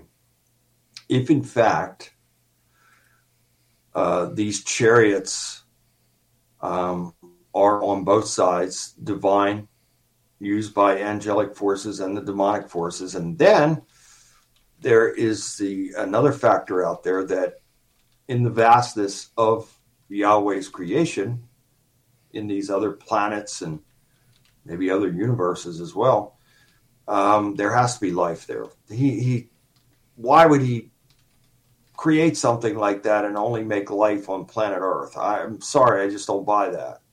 Uh, so there has to be life elsewhere out there. And perhaps they're involved in this as well in some capacity. So there's three sources for the sightings and communications. And then the fourth would be that our governments um, have this technology now, and some think that, uh, and it is quite possible, that they have made deals with some of these evil aliens uh, for technology to have these types of flying vehicles now. So I believe that there are four sources for this, and I do believe that is leading somewhere. And I think that this comes down to what the media may say at some point is an alien invasion. And I know it all sounds so far fetched, but trust me, the truth is stranger than fiction. And uh, it is quite possible that if, in fact, something like that does develop, it will not go unanswered. And that's when you are going to see the flying Merkaba chariots of God and those divine entities and beings engaging them and destroying them. So, literally, in my opinion, it is quite possible that this leads to all hell breaking loose on this planet. There's a number of ways it could go, you know, and I've debated religious friends on this as well because, like, I, I believe a God is the Alpha and the Omega that's the way uh, yeah. I, I, believe. You know, the the I'm a creationist. you know, the be all and end all. But science has also proven that as of right now, the universe is infinite. And my question, always to leading towards that, is, you know, if if we go by biblical text that says, you know, we were, you know, God uh, built this uh, earth on, in six days, and on the seventh day He rested. Who's we? Number one, we don't know how long His day was. So he could have been creating other, he could have been creating other life forms out there that advanced faster, or already had created other life forms out there, uh, and decided, well, hey, this is a nice little place to set up a little. You know, he, I mean, he he may have gone, you know, all Bob Ross on this. Oh, we're just going to put a pretty little green blue planet right over here, you know, and I wouldn't doubt it. Yeah, I wouldn't doubt that for so a second. It, it amazes me though because I've had extraterrestrial experiences. I've had the good, I've had the bad, I've had the ugly. And I'm not mm-hmm. saying all aliens are real or are good, and I'm not saying all of them are bad.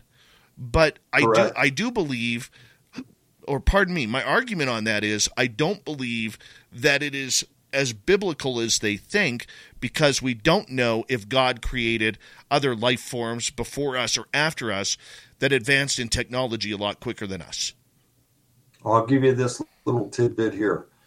When Cain slew his brother Abel, Yahweh said to him, I'm taking you, I'm putting a mark on you, and I'm taking you, you're evicted, you're out of the garden.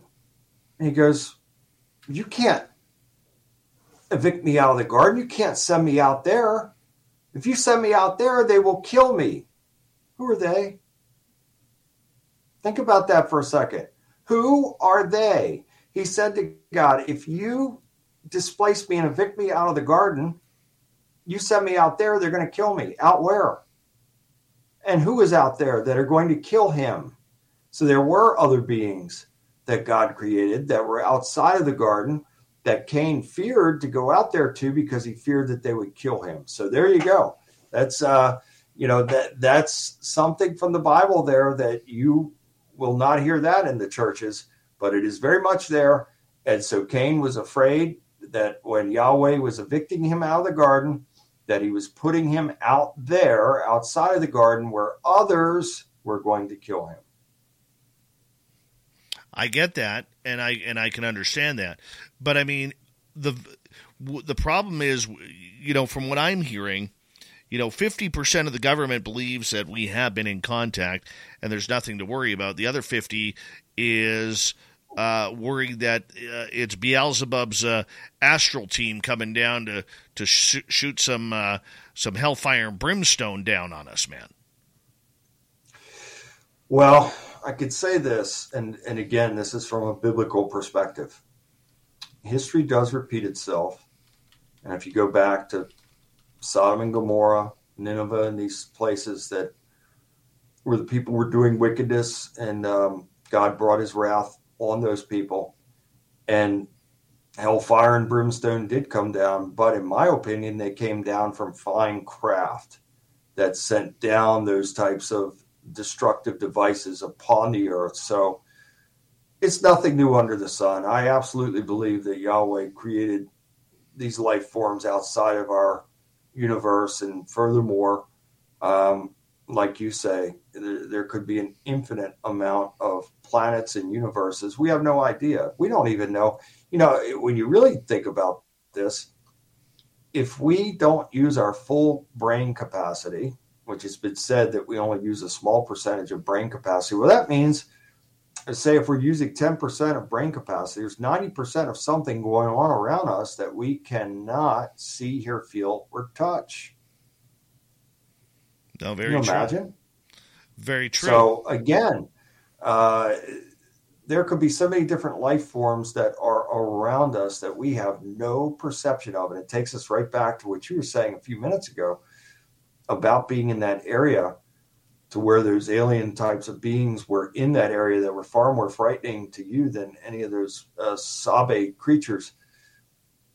I believe that because I have a photograph uh, from was it last year I think that uh, I a wooded area near where my home is. I took this photograph and and it showed pretty much what you were describing there. Um, so I, I know it's real. I've had these personal encounters as you have as well, and uh, but I don't pretend to know how God did this and and how many beings He created and where He created them. We just don't know that, but they are real, and and I do believe that uh, some of them are here on planet Earth now. Do you believe then that we have been contacted or visited by other life forms outside of this planet? Absolutely. Absolutely. And there are those in the alphabet agencies in the dark shadows and clandestine places that they know this and, and they're probably still having regular communication. And furthermore, for all we know, I've done a lot of research into it. There are places like Area 51, Dulce, New Mexico, uh, Fort Meade, Maryland, and other places that have supposedly these underground alien installations where these beings exist underground, and they are part of uh, cooperation projects between uh, man and, and these beings. And uh, many think that this is how we've got this gigantic technological leap over the last hundred years. Very true. Very so. Should we be afraid of aliens? Well, I'll say it like this and I didn't come on your show to preach a sermon, but I came to speak truth. If we, this is up to every individual, I can't force or twist anybody's arm to believe anyway, nor do I want to. But for me, any fear of anyone or anything, and I'll tell you why, because God is first in my life. I trust in Him 1 million percent. He has saved me, He has transformed my life, and He continues to bless me more than I could ever imagine. I had a life that was so bad, Dave, that I was seeking death.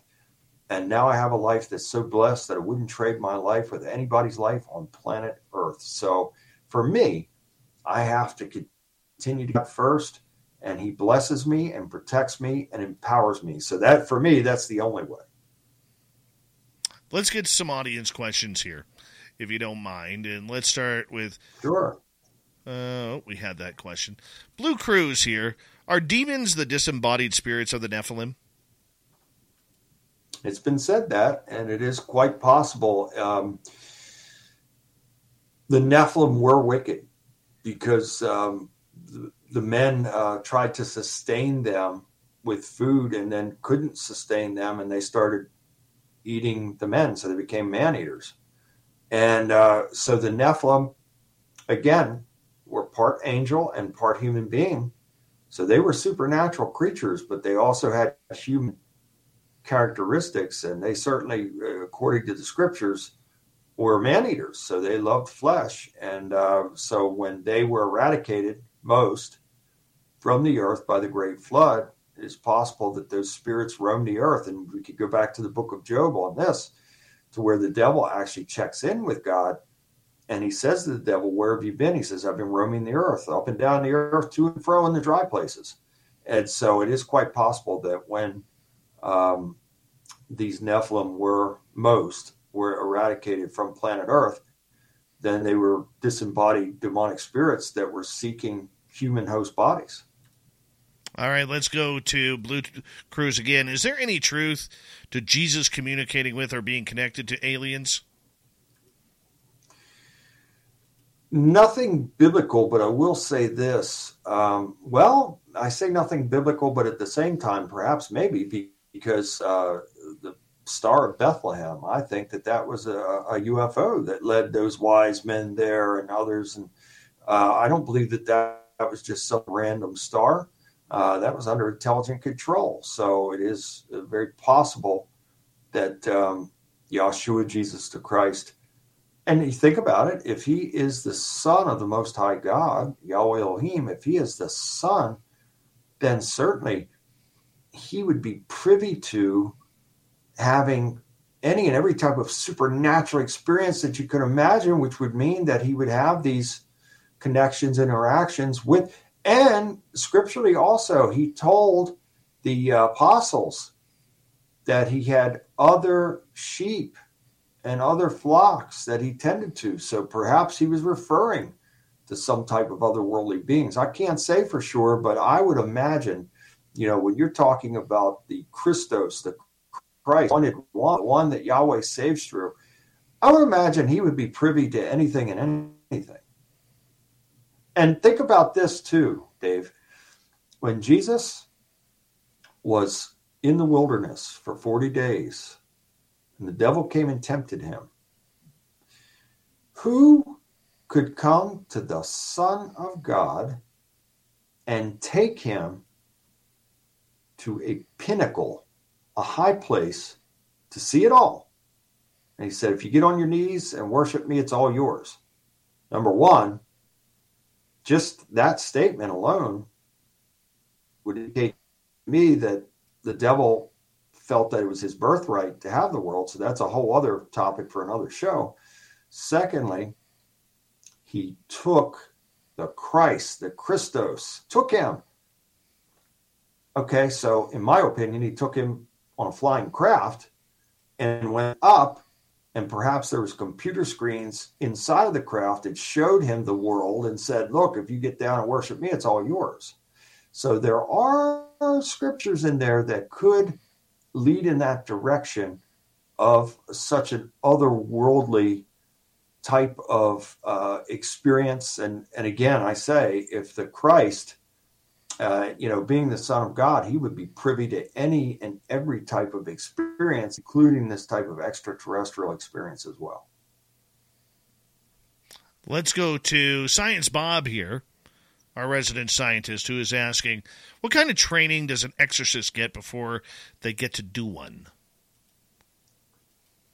Well, I'll tell you this right now for me, that's supernatural in itself as well, because usually people go to schools or they go to seminary school or whatever. And a lot of people, even in the seminary schools, um, priests are terrified. They don't want to be a part of something like that. So this A has to be a calling from God.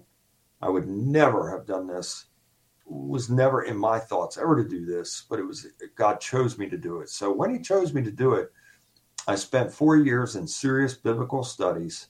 And as part of those studies, I studied about spiritual deliverance, exorcism. No man ever taught me how to do this.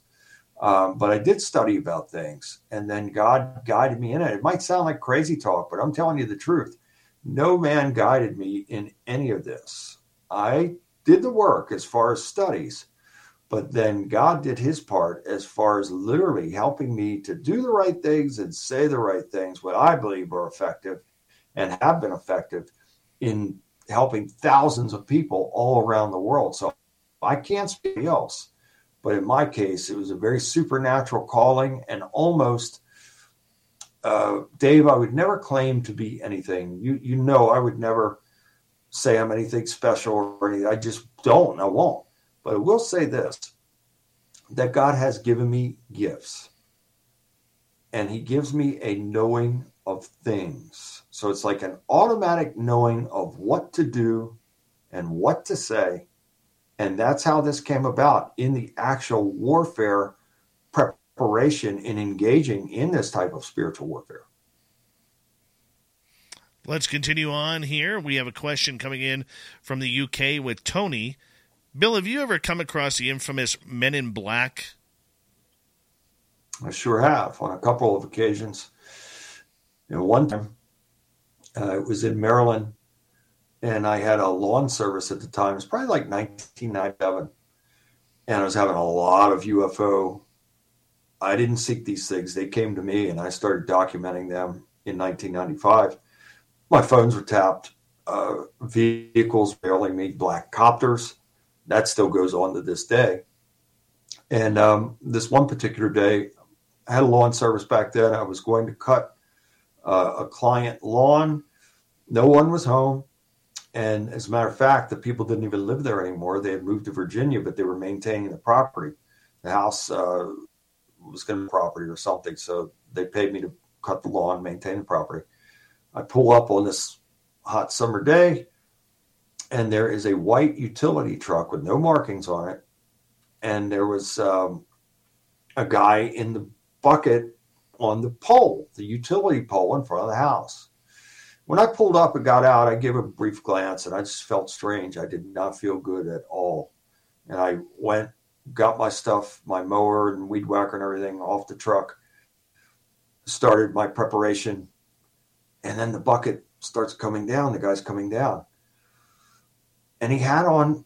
Um, he was very, and I've seen this before with demonic entities having this chalky white skin, and this guy had chalky white skin. He was in uh, military fatigues, camos, pants, and then like the uh, brown looking military t-shirt, and he had these thick black. He had black hair and he had these thick, I mean, the thickest black glasses I've ever seen in my life.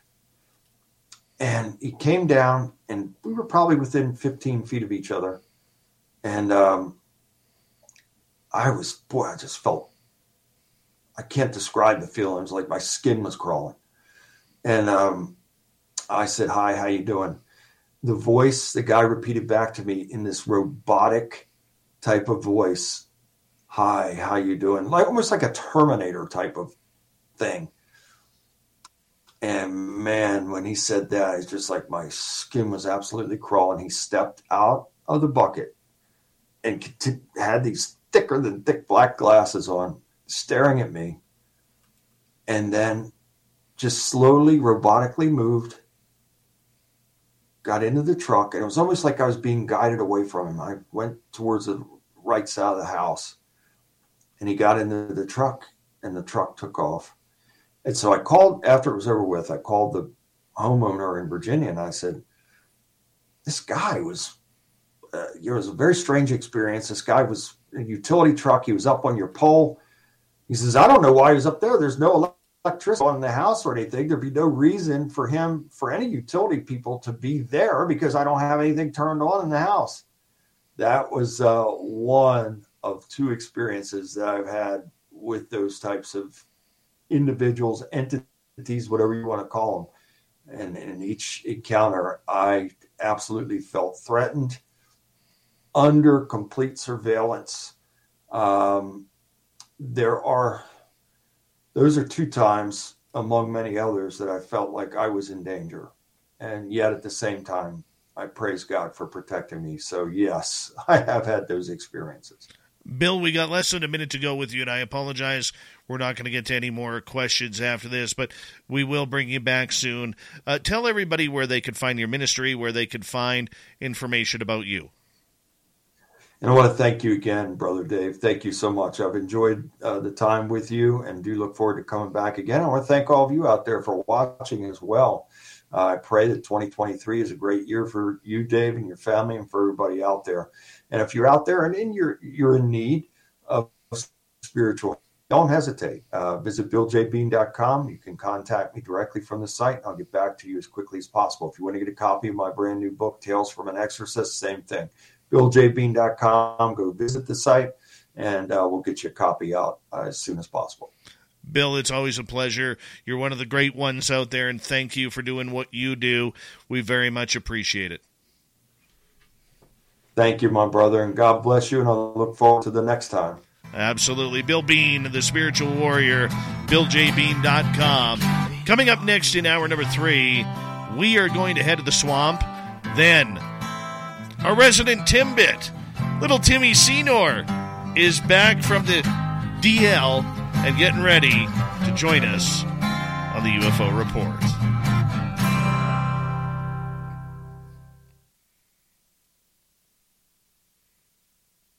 That was a good show.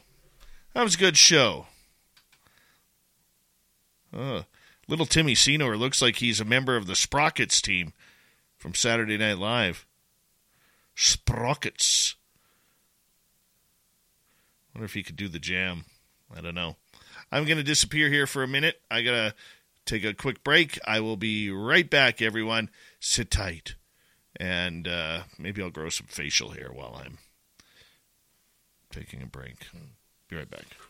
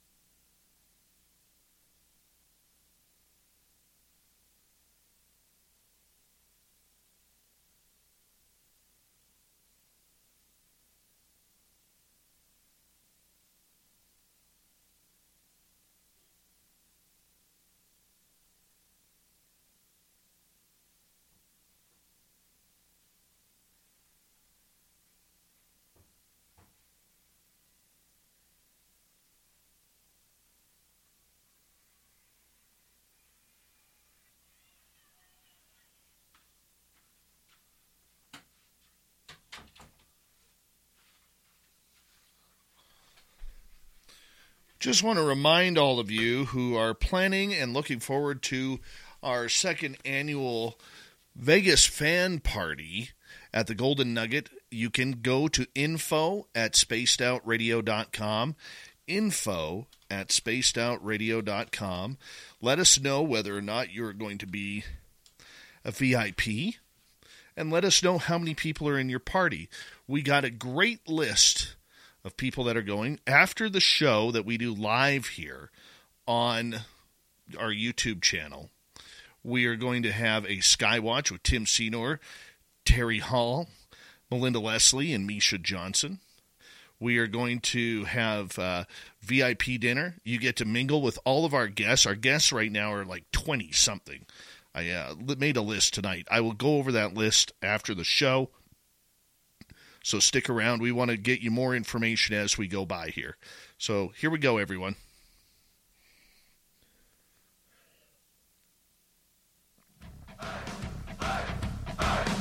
Would you like to connect with us? Head to spacedoutradio.com for all your latest show info. Now, back to Dave Scott and SOR. Third and final hour of Spaced Out Radio is now underway. My name is Dave Scott. Thank you so much for taking the time to tune us on in. We very much appreciate earning your listening ears wherever you are on this beautiful planet we call Earth. Hello to everyone listening in on our terrestrial affiliates around North America, digitally on Odyssey Radio, TalkStream Live, and KPNL. All of our archives are free. Join us at youtube.com forward slash spaced out radio. Do old Davy the favor, hit that subscribe button. The Desert Clam has set the password for tonight in the SOR Space Travelers Club. Waft your Waftier is your password. Use it wisely, space travelers, as the clam sets the password each and every night right here on Spaced Out Radio. Our website is spacedoutradio.com. We have a plethora of features for you. Rock out Bumblefoot, read the news wire, check out our swag as well. Follow us on Twitter at Spaced Out Radio, Instagram at Spaced Out Radio Show, and on TikTok at Spaced Out Radio. It is time once again to head to the swamp. Our resident swamp dweller takes us on another spooky journey. Hi, Spaced Out Radio listeners. This is Swamp Dweller. It's time for your nightly dose of spookiness on the show. If you have an interesting encounter or a spooky story that you would like to share, be sure to submit them in at swampdweller.net. You can also find our YouTube channel at youtube.com slash swampdwellerreads. Now, let's chill out, relax, and together, let's enter the swamp. Hi, Swamp Dweller. My name is Boudreaux and I was born and raised in the Honey Island Swamp, one of America's most extensive and wild swamps, still mainly uninhabited. The Honey Island Swamp is located roughly about 30 minutes away from the famous New Orleans, which would explain the many encounters with voodoo, witchcraft, and just creepy stuff that lurks out in the cypress swamps. I have many stories of mine and my father that I would like to share for the future, but let's go where it all started. I grew up on a shack built upon a pontoon due to the unexpected changes in the water levels on the West Pearl River, and we lived off the land eating whatever we could catch, hunt, or anything in between. Normally, this included things like turtles, crawfish, alligators, snakes, raccoons, and so much more. These were the times before the ever expanding suburbs and the swamp tour boats were encroaching, so we could live in peace without being judged but this also meant that the wildlife and other unexplainable things were more likely to take place. By the time I was 10 years old, I would run our small crawfish boat, or pirogue, deep into the swamp to check out our crawfish traps or trot lines, so I could help put food on the table for my parents and our four siblings. On this particular event, I took the small, motorized crawfish boat north towards the Bogue Chitto to check out a few trot and jug lines and maybe shoot a few animals from the ship for food. My motor was killed when I finished making my rounds through the sloughs and inlets. As luck would have it, I had no form of paddle on board, and the strong current of the Pearl River was pulling me downstream. Still, luckily, I pulled the shore before I hit any bad jetties. As I made my way ashore, I tried to figure out what was wrong with the motor it was from the early 50s, so it could just be that it was old. After an hour of rest with no luck with the engine, the sun began to set, and I wasn't too worried. For I've spent many nights in the swamp alone, which may not be ideal or even scary to others, but that's not a big deal. I was sure my father would come up the river to look for me once sun was up.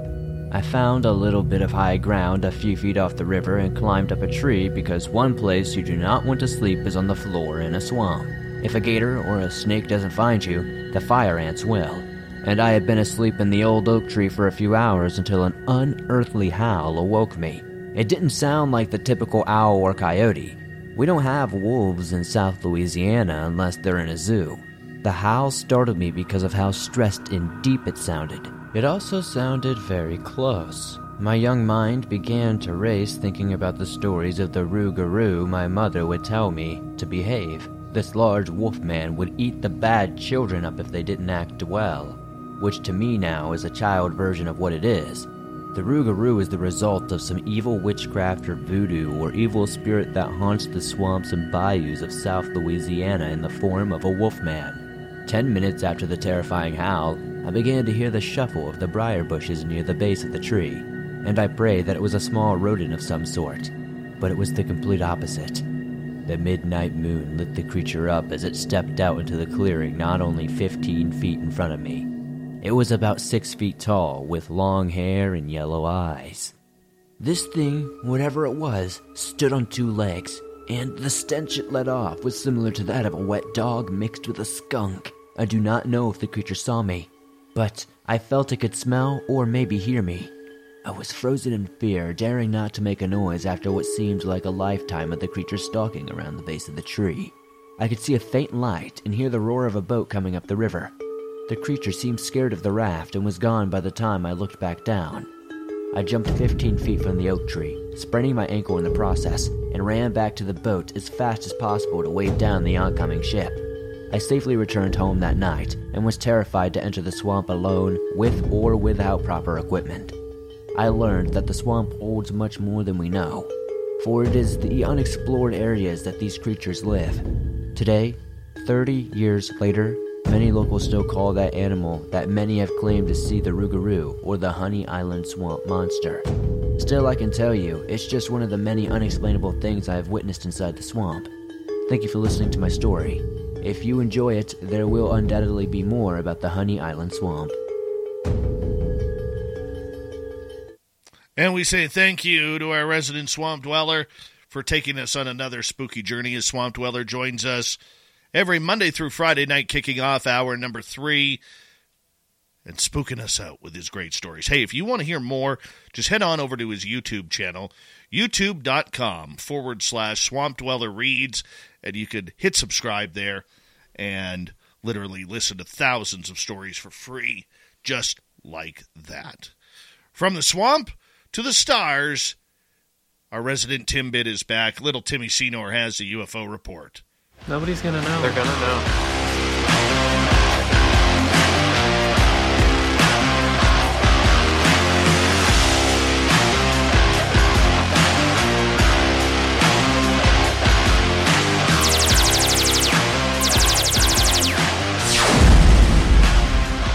Well, it's good to have Tim off the DL list and back in action performing tonight. I mean, a couple weeks ago, he was saying he had to leave early because, you know, the wife was calling, and he had to go on the DL list last week because his wife bit him. His wife bit him. and now, you know, I mean, no, I'm teasing. How you doing, Tim? Oh yeah, uh, doing really well. Doing really well. It's been laugh after laugh around here since Christmas, really. Bringing in the new year with, I woke up one morning with uh, Elephant Man on one side. Something had got me in a few places, so. Yeah, you had an awful spider Yeah. bite or something like that. Something was going on. I looked like I'd, you know, gone up against Rocky and just lost. My goodness, my goodness, and, and you're like a Yeah. you're like a buck thirty five soaking wet. So I mean, anything swollen on you is going to show. Not like me, man.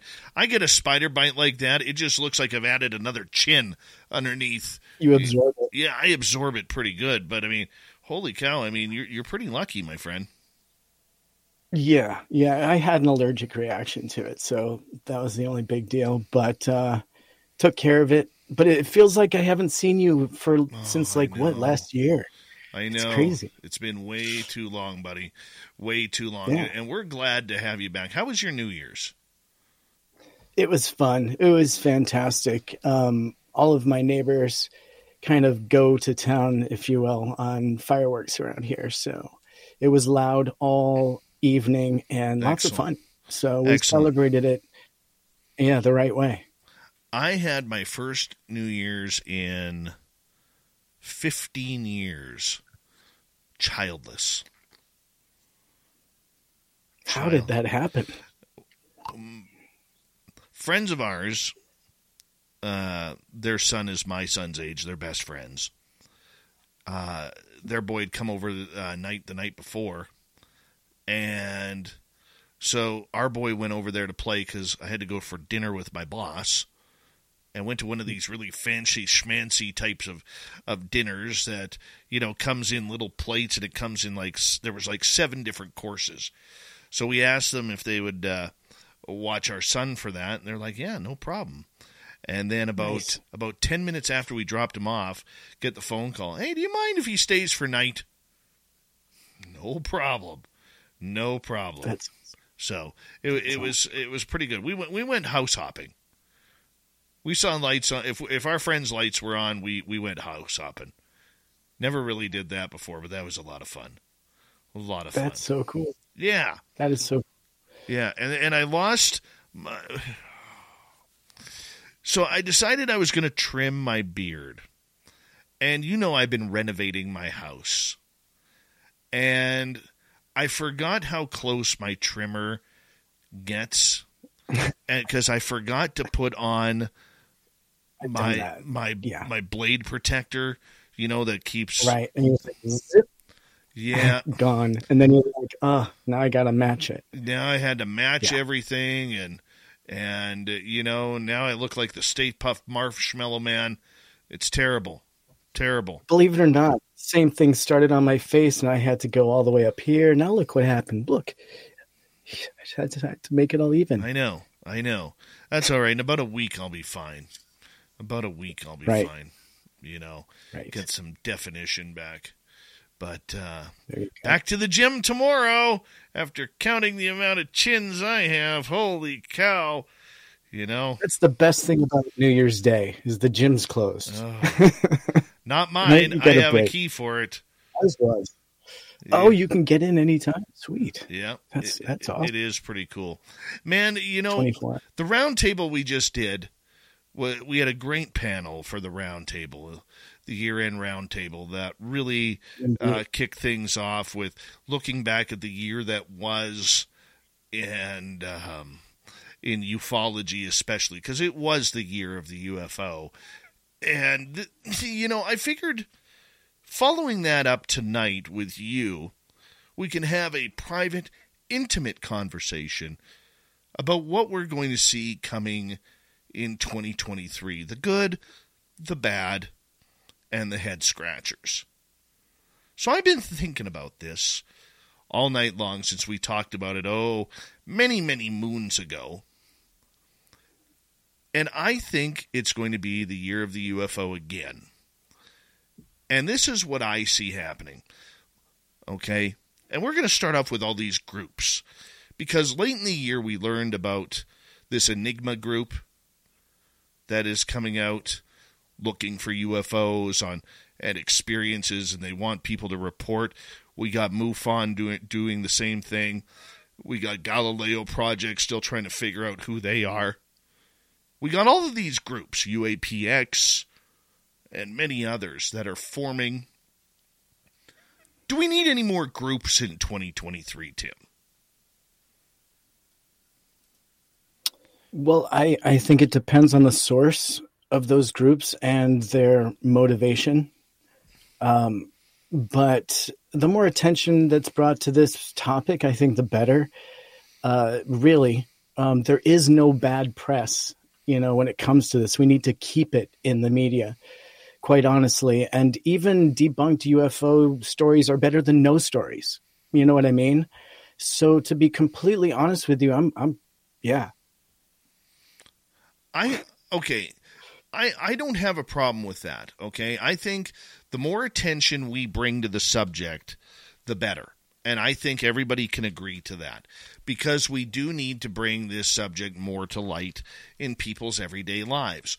There's a number of people, such as ourselves and, and other people, who are trying to do that on a daily basis. And I think that is healthy. I think that is what's needed.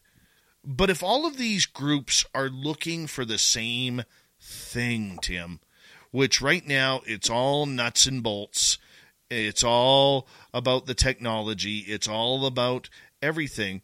What purpose does it solve if not for self or for purely selfish reasons for these groups? Look, we know there's an unnamed billionaire that is sitting behind the Enigma group. That you know, in the UFO world, that has been very well uh, spoken in private conversations. Nobody knows the name. People are speculating. No, it's not Robert Bigelow from Bigelow Aerospace. It's somebody completely different. They've got an open checkbook. We know that MUFON continues to struggle for wherever it wants to go and what it wants to be. The SCU, you could pretty much throw them in in the same circle. Okay, you have Galileo project which built up a head of steam in 2023 and then just seemed to go eerily silent. You know, and they're all looking for the same thing. Uh, UAPX as well, nuts and bolts, nuts and bolts, nuts and bolts. Are we going to see a time in 2023 where we include the nuts and bolts, but we're also looking at everything else that goes around this subject because there is more to it than just people playing physics or mathematicians.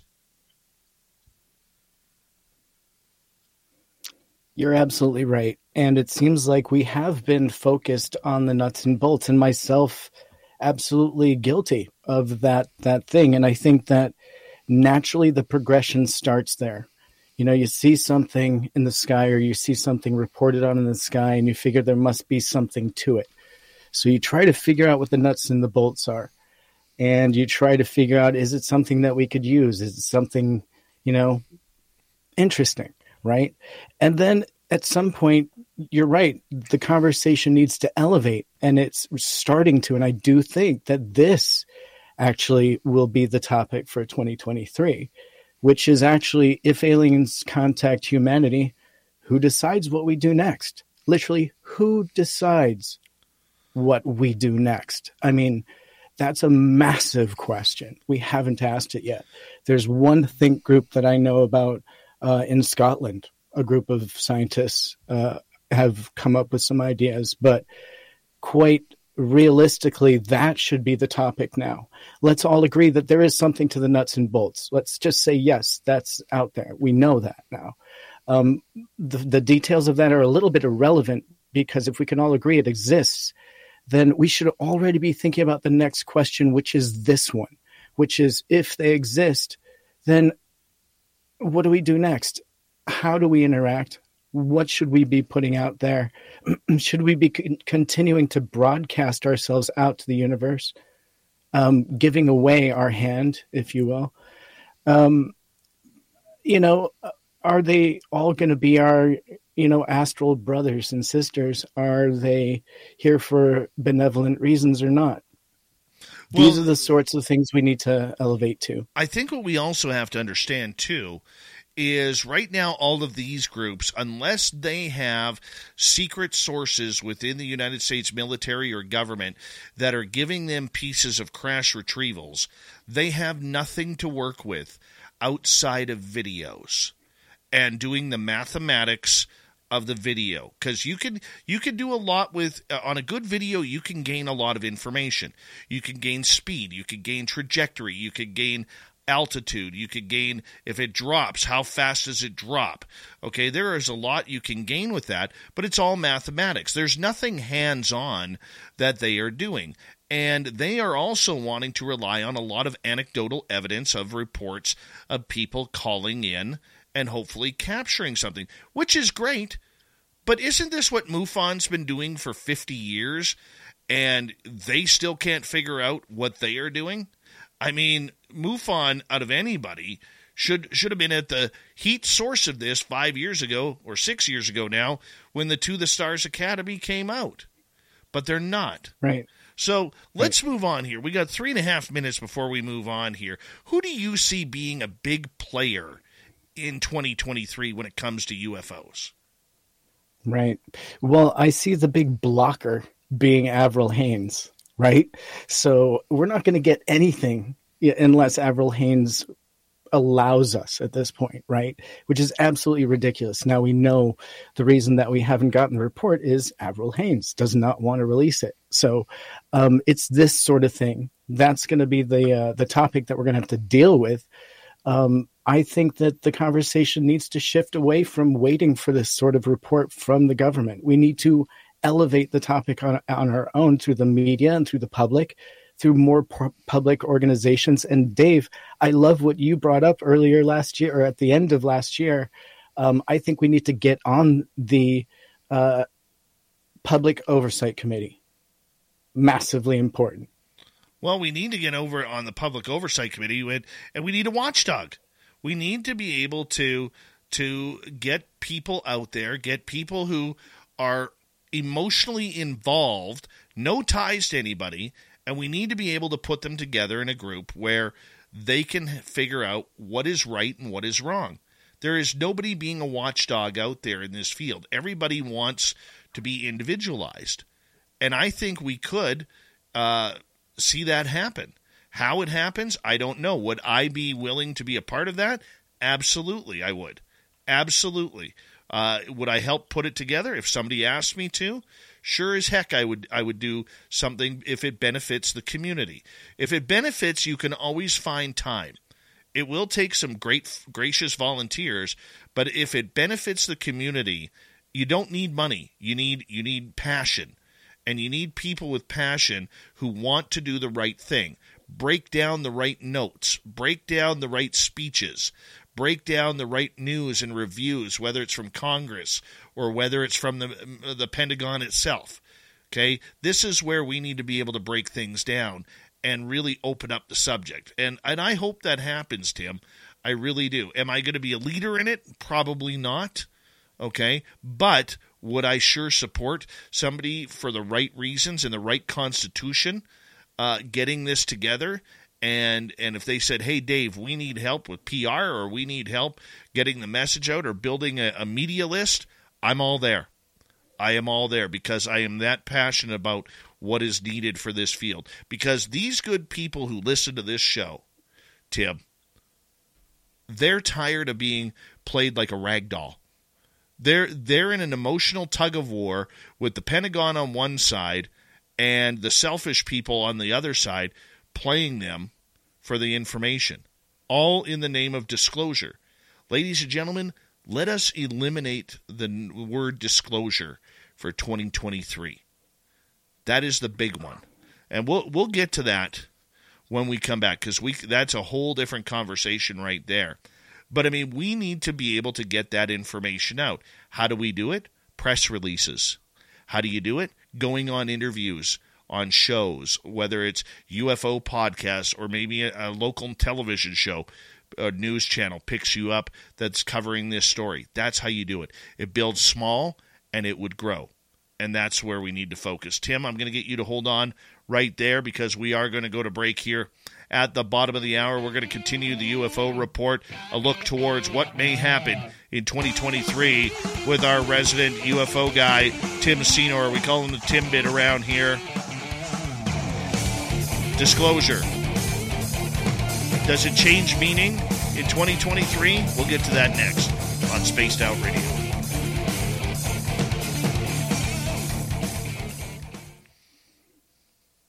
I just got to say hello to a few people here because a bunch came in. Uh, hi, D. Swiger. Hi, Deb from SAC. Uh, who else showed up here late? Oh, there was a couple of you there. Uh, sovereign farts, keep on ripping hard, buddy. Fart hard, my friend. Fart hard. Search and Destroy, how you doing, buddy? Uh, let's see here. I think I got them all now. Super Duke, Super Duke. Yep. Oh, duh, duh, duh, yeah, there we go, Tim. I'm all caught up. Sweet. Sweet. so, yeah, I donned my Sprockets outfit tonight. I'm Dieter, obviously. Nice. Hey, did you yeah. did you see uh, that incident between uh, the Buffalo Bills and Cincinnati Bengals tonight? Where Let's know. That's oh, my oh team. my God, Damar Hamlin, one of the uh, one of the defensive backs for for Buffalo, makes a tackle, and then he he jumps up from the tackle, stands up. You see him take two steps back, falls right on his back, had a heart attack, right on the field. Oh my and God. and This must have been so traumatic for yeah they so worked many. they worked on him for 10 minutes on the field they had to give him C- perform cpr uh, he is alive which is cool. Oh, good. uh, he's in critical condition.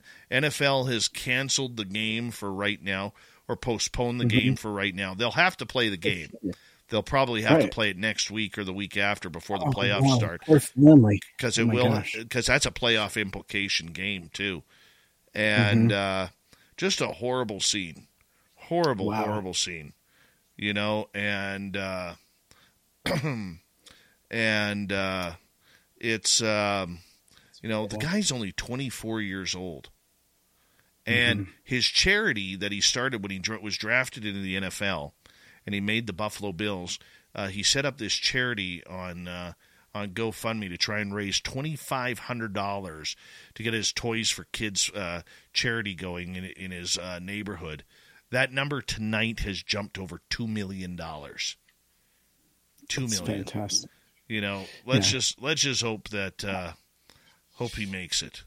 Let's not uh, get into uh, that stuff, guys. We're not uh, getting into that, so now we got to erase some comments Yeah. here. Yeah. Okay, that's Um, not what we do here, guys. Yeah. Boy, the Bills this year, though. I was raised in Rochester, New York, so we only had the Bills games to go to. Buffalo is right next door. Good days. Yeah.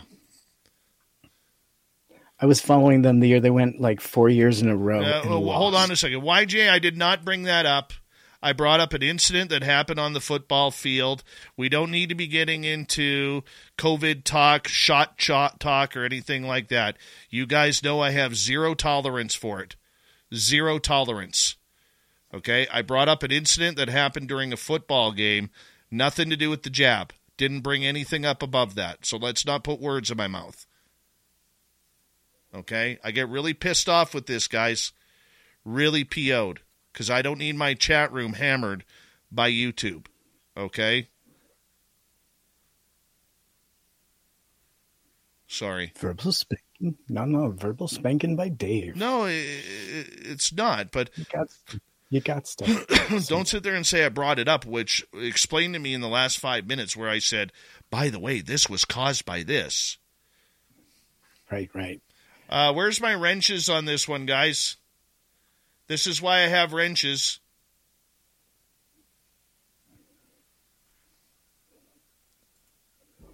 E.T., phone home, please.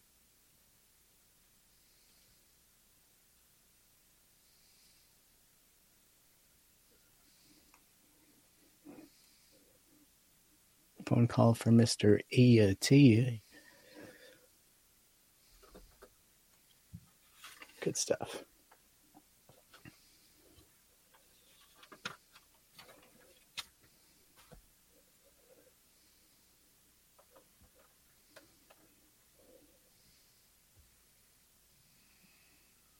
So what else has been going on? How much time we got? We got little time. Uh, we got 20, What else you got? 20 seconds. I can't talk to you right now. I got to monitor a chat room. Oh, you're doing things. You're Yeah. doing. Oh, I'm sorry, buddy. I'm sorry. Babysit away, please. I get it.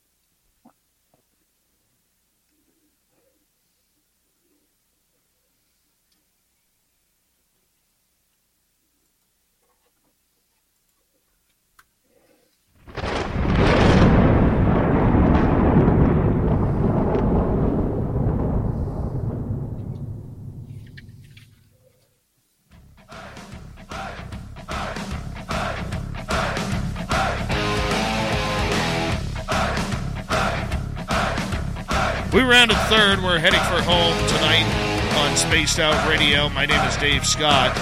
Thank you so much for joining us. We really do appreciate earning your listening ears wherever you are on this beautiful planet we call Earth. Hello to everyone listening in on our terrestrial affiliates around North America, digitally on Odyssey Radio, TalkStream Live, at KPNL. All of our archives are free.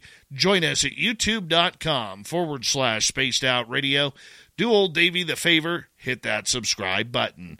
Our website is spacedoutradio.com. We have a plethora of features for you. Rock out to Bumblefoot, read the news wire, check out our swag as well. Follow us on Twitter at Spaced Out Radio, Instagram at Spaced Out Radio Show, and on TikTok at Spaced Out Radio. We continue on. We're looking at what is coming in 2023 for UFOs and the entire subject. As it was a busy year in 2022, Tim Senor, our resident UFO guy, is here with the UFO report. Thank you, my friend, for joining us. You bet. Thanks for having me, buddy. Disclosure. This is a big topic. It's been a big topic for decades, but more so over the last couple of years, and especially in 2022, where everybody thought that we were getting closer and closer and closer. Disclosure meaning that we were going to find out that UFOs are real and everything is working perfectly when it comes to what we're doing in learning about this subject, in gaining information. The media is on it, the government politicians are on it. But in the end, Tim, we're only hearing what they want us to tell. So, do you see 2023 being the year of continued confirmation of the subject and people starting to use a little bit less of the word disclosure? I would love to see that.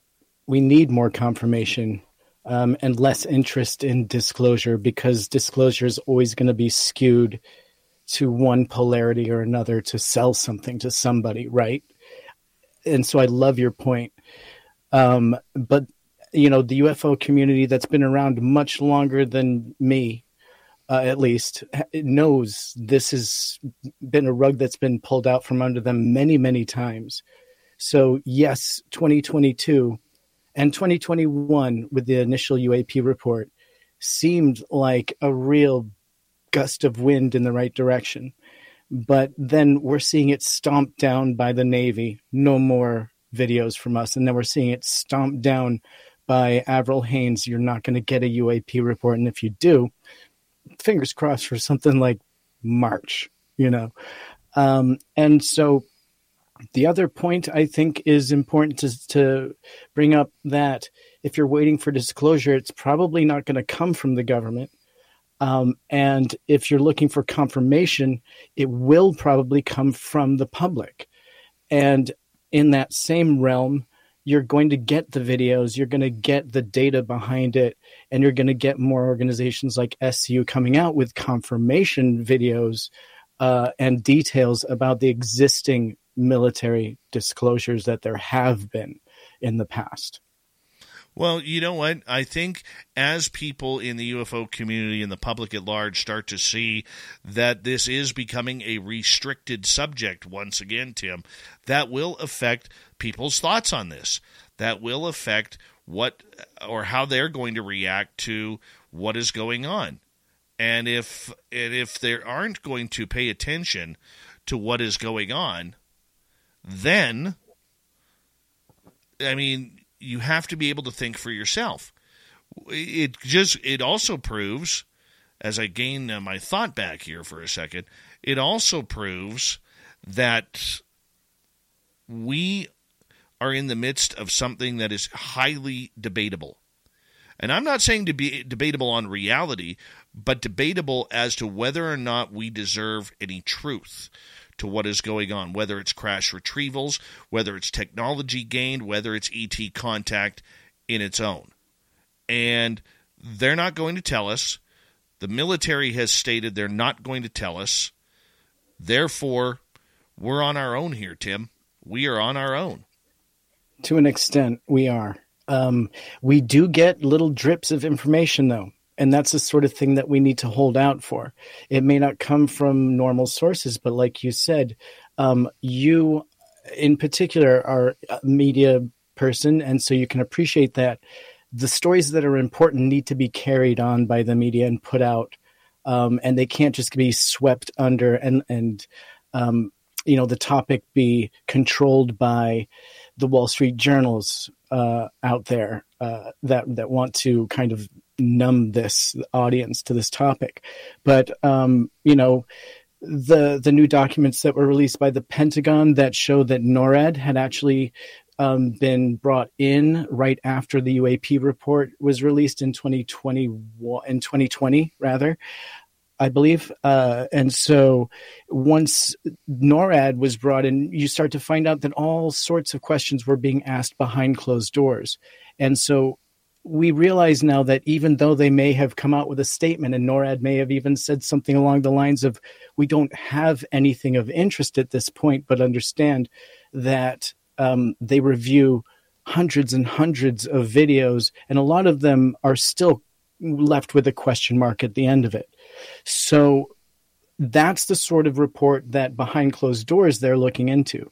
We know they have the information because we're told through good media and journalistic sources that they are given the information. So if we know that, we can draw the lines ourselves. We don't need anyone to tell us. We don't need anyone to specifically come out and say that these things are happening. But if you listen to the drips and you understand what those conversations would entail and how those how those conversations must have taken place, then you understand that the information is in fact being passed on.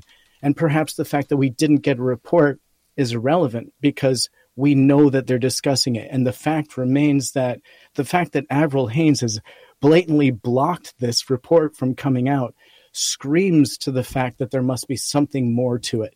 If there was nothing, this would have been released. They would have been so happy to release those 100 videos explained. See, and this is where we need the UFO community to come together. If any time it was to come together, and I hate to say this, you know, and beat a dead horse with the watchdog type of group, okay, that's where something like this is needed. All right, let's let's move on here because we got a bunch of different topics to go. Who's going to be the face for ufology in 2023? Is it Chris Mellon? Is it the politicians? Is it going to be somebody who's a longtime pro of the UFO community? Is it Jeremy Corbell, who's been silent for a while? George Knapp? Does Luis Elizondo come out from the woodshed finally? Uh, maybe with a different facial hair look and a sharpened axe? I mean, what do you see happening? I 100% think it's Garry Nolan that's going to be the 2023 spokesperson, insider, person of knowledge in the know. He's a member of every organization that's relevant, and he freely speaks on the topic um, without any consideration of what would be considered stigmatized or possibly hidden by an NDA. I don't know if he even considers them when he t- when he talks on podcasts. So, to be completely honest, my eyes are on Garry P. Nolan. I see us getting more in more and more Chris Mellon. I don't see Chris Mellon doing a lot of interviews, but I see him speaking through his blog about uh, the channels that he is trying to forge within the, the government community. I don't see any politicians coming on up and really jumping on the bandwagon. I think those days are done, as uh, many of these state senators and Congress people are going to want, probably being forced to back off due to the fact that the military industrial complex is going to say, hey, remember how you build those M1A1 tank parts or those F 35 engines or the tires for, for the F 22s? Yeah, we remember too. We would you like us to move those out of your state? Then shut up. Shut up. And I see that happening because that's the pull we're seeing right now. That's the pull. I mean, think about it, man. If if I mean most of our audience is American. You're American. I can't be the only guy from out of town or out of country who notices this. But why aren't you guys a little bit more upset that your military is telling your government the way it's going to go down with UFOs rather than your government telling the military how it's going to go down? Dude, you should listen to our community because we are outraged. I mean, the UFO community, not me personally, I don't actually understand it. To me, I don't think it's up to them. Um, you know, there's, you know, Eisenhower warned us against this. You know that there wouldn't be any that one group would have the military complex, right? The military industrial complex. It is a machine. And, you know, you cannot really find a notch in the armor to throw a wrench in. And we're seeing that distinctly played out by the blocking of that UAP report and the controlling of this topic on the Hill. I mean, our, our, the American public doesn't have a lot of control over what the military does. We can respond, but even at the same rate, that's not really heard or of anybody's concern. You know, we can obviously write and call the ODNI and uh, you know request that report and you know let them know about our outrage about that. But um, short of that, there's not much individually that we can do here in this country. Now, that being said, I would love to highlight the fact that um, we should also consider supporting some of the decisions that our military makes.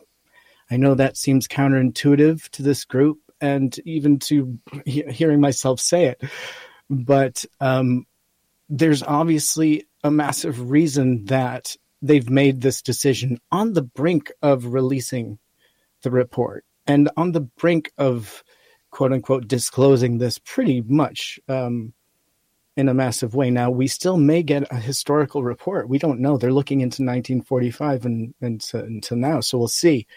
But I don't know, man. You, I kind of would love to hear your thoughts at this point. You know, I well, what do you think? Joe Monk brings up a good point. Okay, Okay. in the chat room about Elon Musk. Could we see Elon Musk because he? Don't forget, he has now stepped into the UFO page here, guys. Okay, when he Mhm. came out a couple weeks before Christmas, stating that all of a sudden his rockets have been noticing anomalies following them after launch. Okay, every and remember what we've told you. Every launch since Gemini has been followed. So could we see Elon Musk now getting into the UFO front? Okay, great point. That that could be a big one, uh, and, and a real silent play. I mean, I mean, could you imagine the people uh, screaming at NASA if he all of a sudden came out saying anything more? I mean, it's it's very interesting how NASA has absolutely not responded to Musk saying anything regarding the anomalies that have been following his rockets. Yeah, he's the guy that writes the NDAs. He he doesn't sign NDAs typically, so um, he can say whatever he wants. Now, again, let's remember who we're talking about. Uh, so, you may or may not hold a lot of validity in a lot of what he says, but um, given maybe he has talked to his pilots and his astronauts, and in which case, maybe he is on another level of in the know and let's hope so. And you could be absolutely right, uh, Joe, because that is the kind of pioneer this topic needs. You know, somebody that has nothing to gain or lose by it and absolutely would be interested in the technology and would be open about that. Um, and I think if, you know, he cracked open a UFO and they had a new iPhone 2000, 5000, whatever it is, he would probably be the first guy to like share it with the public. So, of course, he would do it for a price tag, but at the same rate, um, I use Starlink and think it's fantastic. So, Oh, I, I see it happening.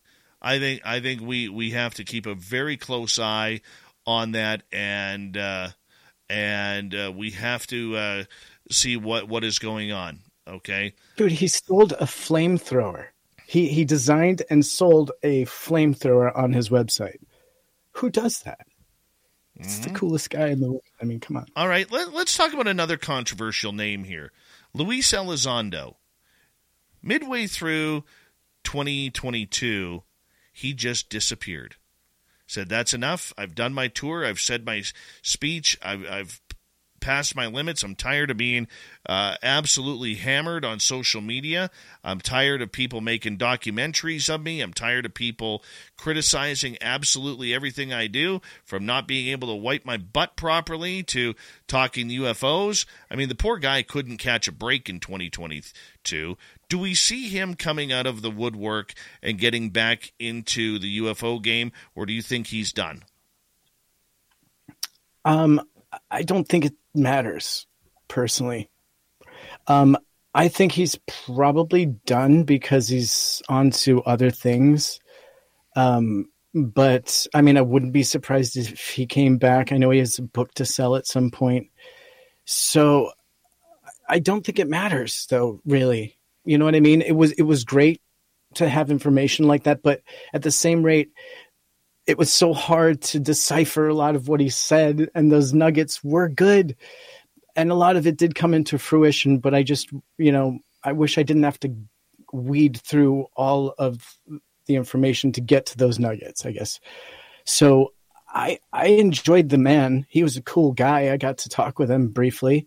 Um, he seems like a great guy. I you know, it, would be the sort of thing like it would be cool to see him back because I kind of missed that guy but the information itself, I still questioned. Eh, just like when I listened to Garry Nolan talk, I'm like, I like this, but I can't buy into that. Or I love everything he's saying right now. And then he says one thing, I'm like, ah, I know he said that, you know, or whatever. It, it doesn't matter who it is out there. I don't 100% believe anything that's out there. So uh, I don't think he'll be back anytime soon, though, to answer your question directly. All right, let's move on. We only got about three and a half minutes here. 2023, are we going to see videos of people capturing UFOs become just as important, more important, or just as ignored as 2022? You mean the public? The public, public yeah. Sourced? Um, I don't see it getting any more value than it ever has in 2023, unfortunately um, we're still, no matter how many videos we produce, the public's information will never be considered as valid as a pilot, for instance, or a trained observer, a police officer, or military personnel. So the public has a pretty bad rap. It's really hard for us to get a video out there that's credible, to get any kind of traction as far as being valid. And it's really hard to produce something with um, prosumer tools, meaning the cameras that are available to us as uh, prosumers and consumers. So I see us continue to struggle unless we, you know, formalize a group. And again, you know, that's again expensive, but I see us continuing to struggle uh, in the public producing videos. Yeah, I, I, I have a, that same feeling, unfortunately, that, you know what, people are going to capture some incredible footage this year, things that they have never seen before, and they're going to be put all over the internet, all over uh, social media, and they are just going to be pushed to the wayside because, because you are who you are. And yeah. you, like me, is an absolute nobody. Absolute nobody because we we don't have our pilots' wings, whether they're commercial or whether they're military, and that is uh, that is going to be a very very um, a very very difficult process. Okay, let let's get to one final topic tonight. By the end of 2023, where do you see we have gained traction in this field? Um, I would say that um, Joe Public probably knows what a UAP is now. I, I think that that's, if nothing else, what this community and this topic has succeeded at doing is putting it in the mouths of everybody. And everyone has to consider it as something real. Now, I hate saying UAP. I know what you how you feel about that, but it is a word that has really just hit the public um, be it from Jeremy Corbell or whatever that source is for that terminology, it doesn't matter. Um, I think that the public's understanding of that being a reality and that the government may actually consider it something real, I think that that is pretty massive on its own. Well, you know what? I think that the big thing that we're going to see here is I think we're going to have a lot of people jumping off the U- UAP bandwagon and back on the UAF- UFO bandwagon. You know what? We need yes, to, indeed. I think 2023 shows the public trying to take more control of this subject. Proper ufologists like being more important than ever, and getting the message out is going to become more important. That's what I see happening in 2023, and that's going to be where we fall right into place for our listeners and our viewers on, on YouTube and Twitch. And I and I, I look forward to that. Tim, a great UFO report to kick off the year with you. Thank you so much, my friend. Thank you. And uh, we'll talk to you in a couple of nights. And a big thank you to Swamp Dweller as well for another spooky story coming out of the swamp. And of course, our guest tonight, the spiritual warrior Bill Bean. Man, did he take us on a nice journey tonight? That was weird. Can't believe I hadn't interviewed him in eight years. Eight years. Time, time flies. It, it, it was really, really, it really did. But I'm sure glad we had that opportunity to chat with him again. And Tim, we're going to turn it over to Mr. Ron Bumblefoot Thal, who's rocking in the background with Little Brother is watching. Bumblefoot is the official music of Spaced Out Radio, rocking us in and out of every single show. Get your horns up for the guitar god himself. Special thanks to everybody listening in at work, at home, in your cars, wherever you may be.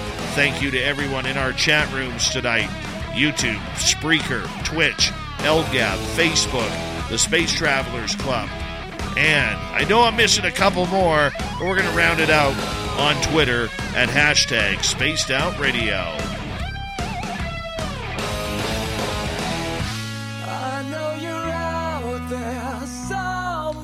Remember, this show is copyright by Spaced Out Radio and SOR Media Ventures Limited. Thank you so much for choosing to share your evening with us, because together, my friends, make a mistake. We're watching. We own the night, Mr. Bumblefoot. We need a favor. We need you to take us home.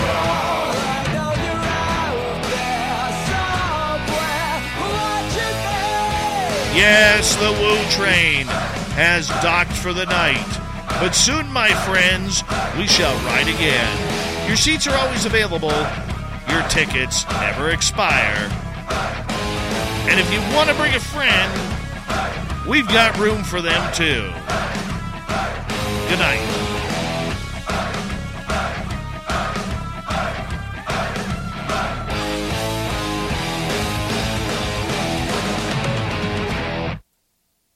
Don't let being treated for pain be a pain. Come to Downtown's Healthcare, 950 17th Street in Denver. Find out how to reduce pain naturally without surgery, without drugs. Call Downtown's Healthcare, 303 292 9992, now in Lowry or downtown. Mary redeemed a $50,000 cash prize playing Chumba Casino this year. I was only playing for fun, so winning this was a dream come true. Chumba Casino is America's number one social casino experience. It's serious fun. With over 80 casino style games to choose from, you too could win life changing amounts of cash. Be like Mary. Log on to ChumbaCasino.com and give them a whirl. That's ChumbaCasino.com. No purchase necessary, void, or prohibited by law. 18 plus. Terms and conditions apply. See website for details. The voice in the preceding commercial was not the actual voice of a winner.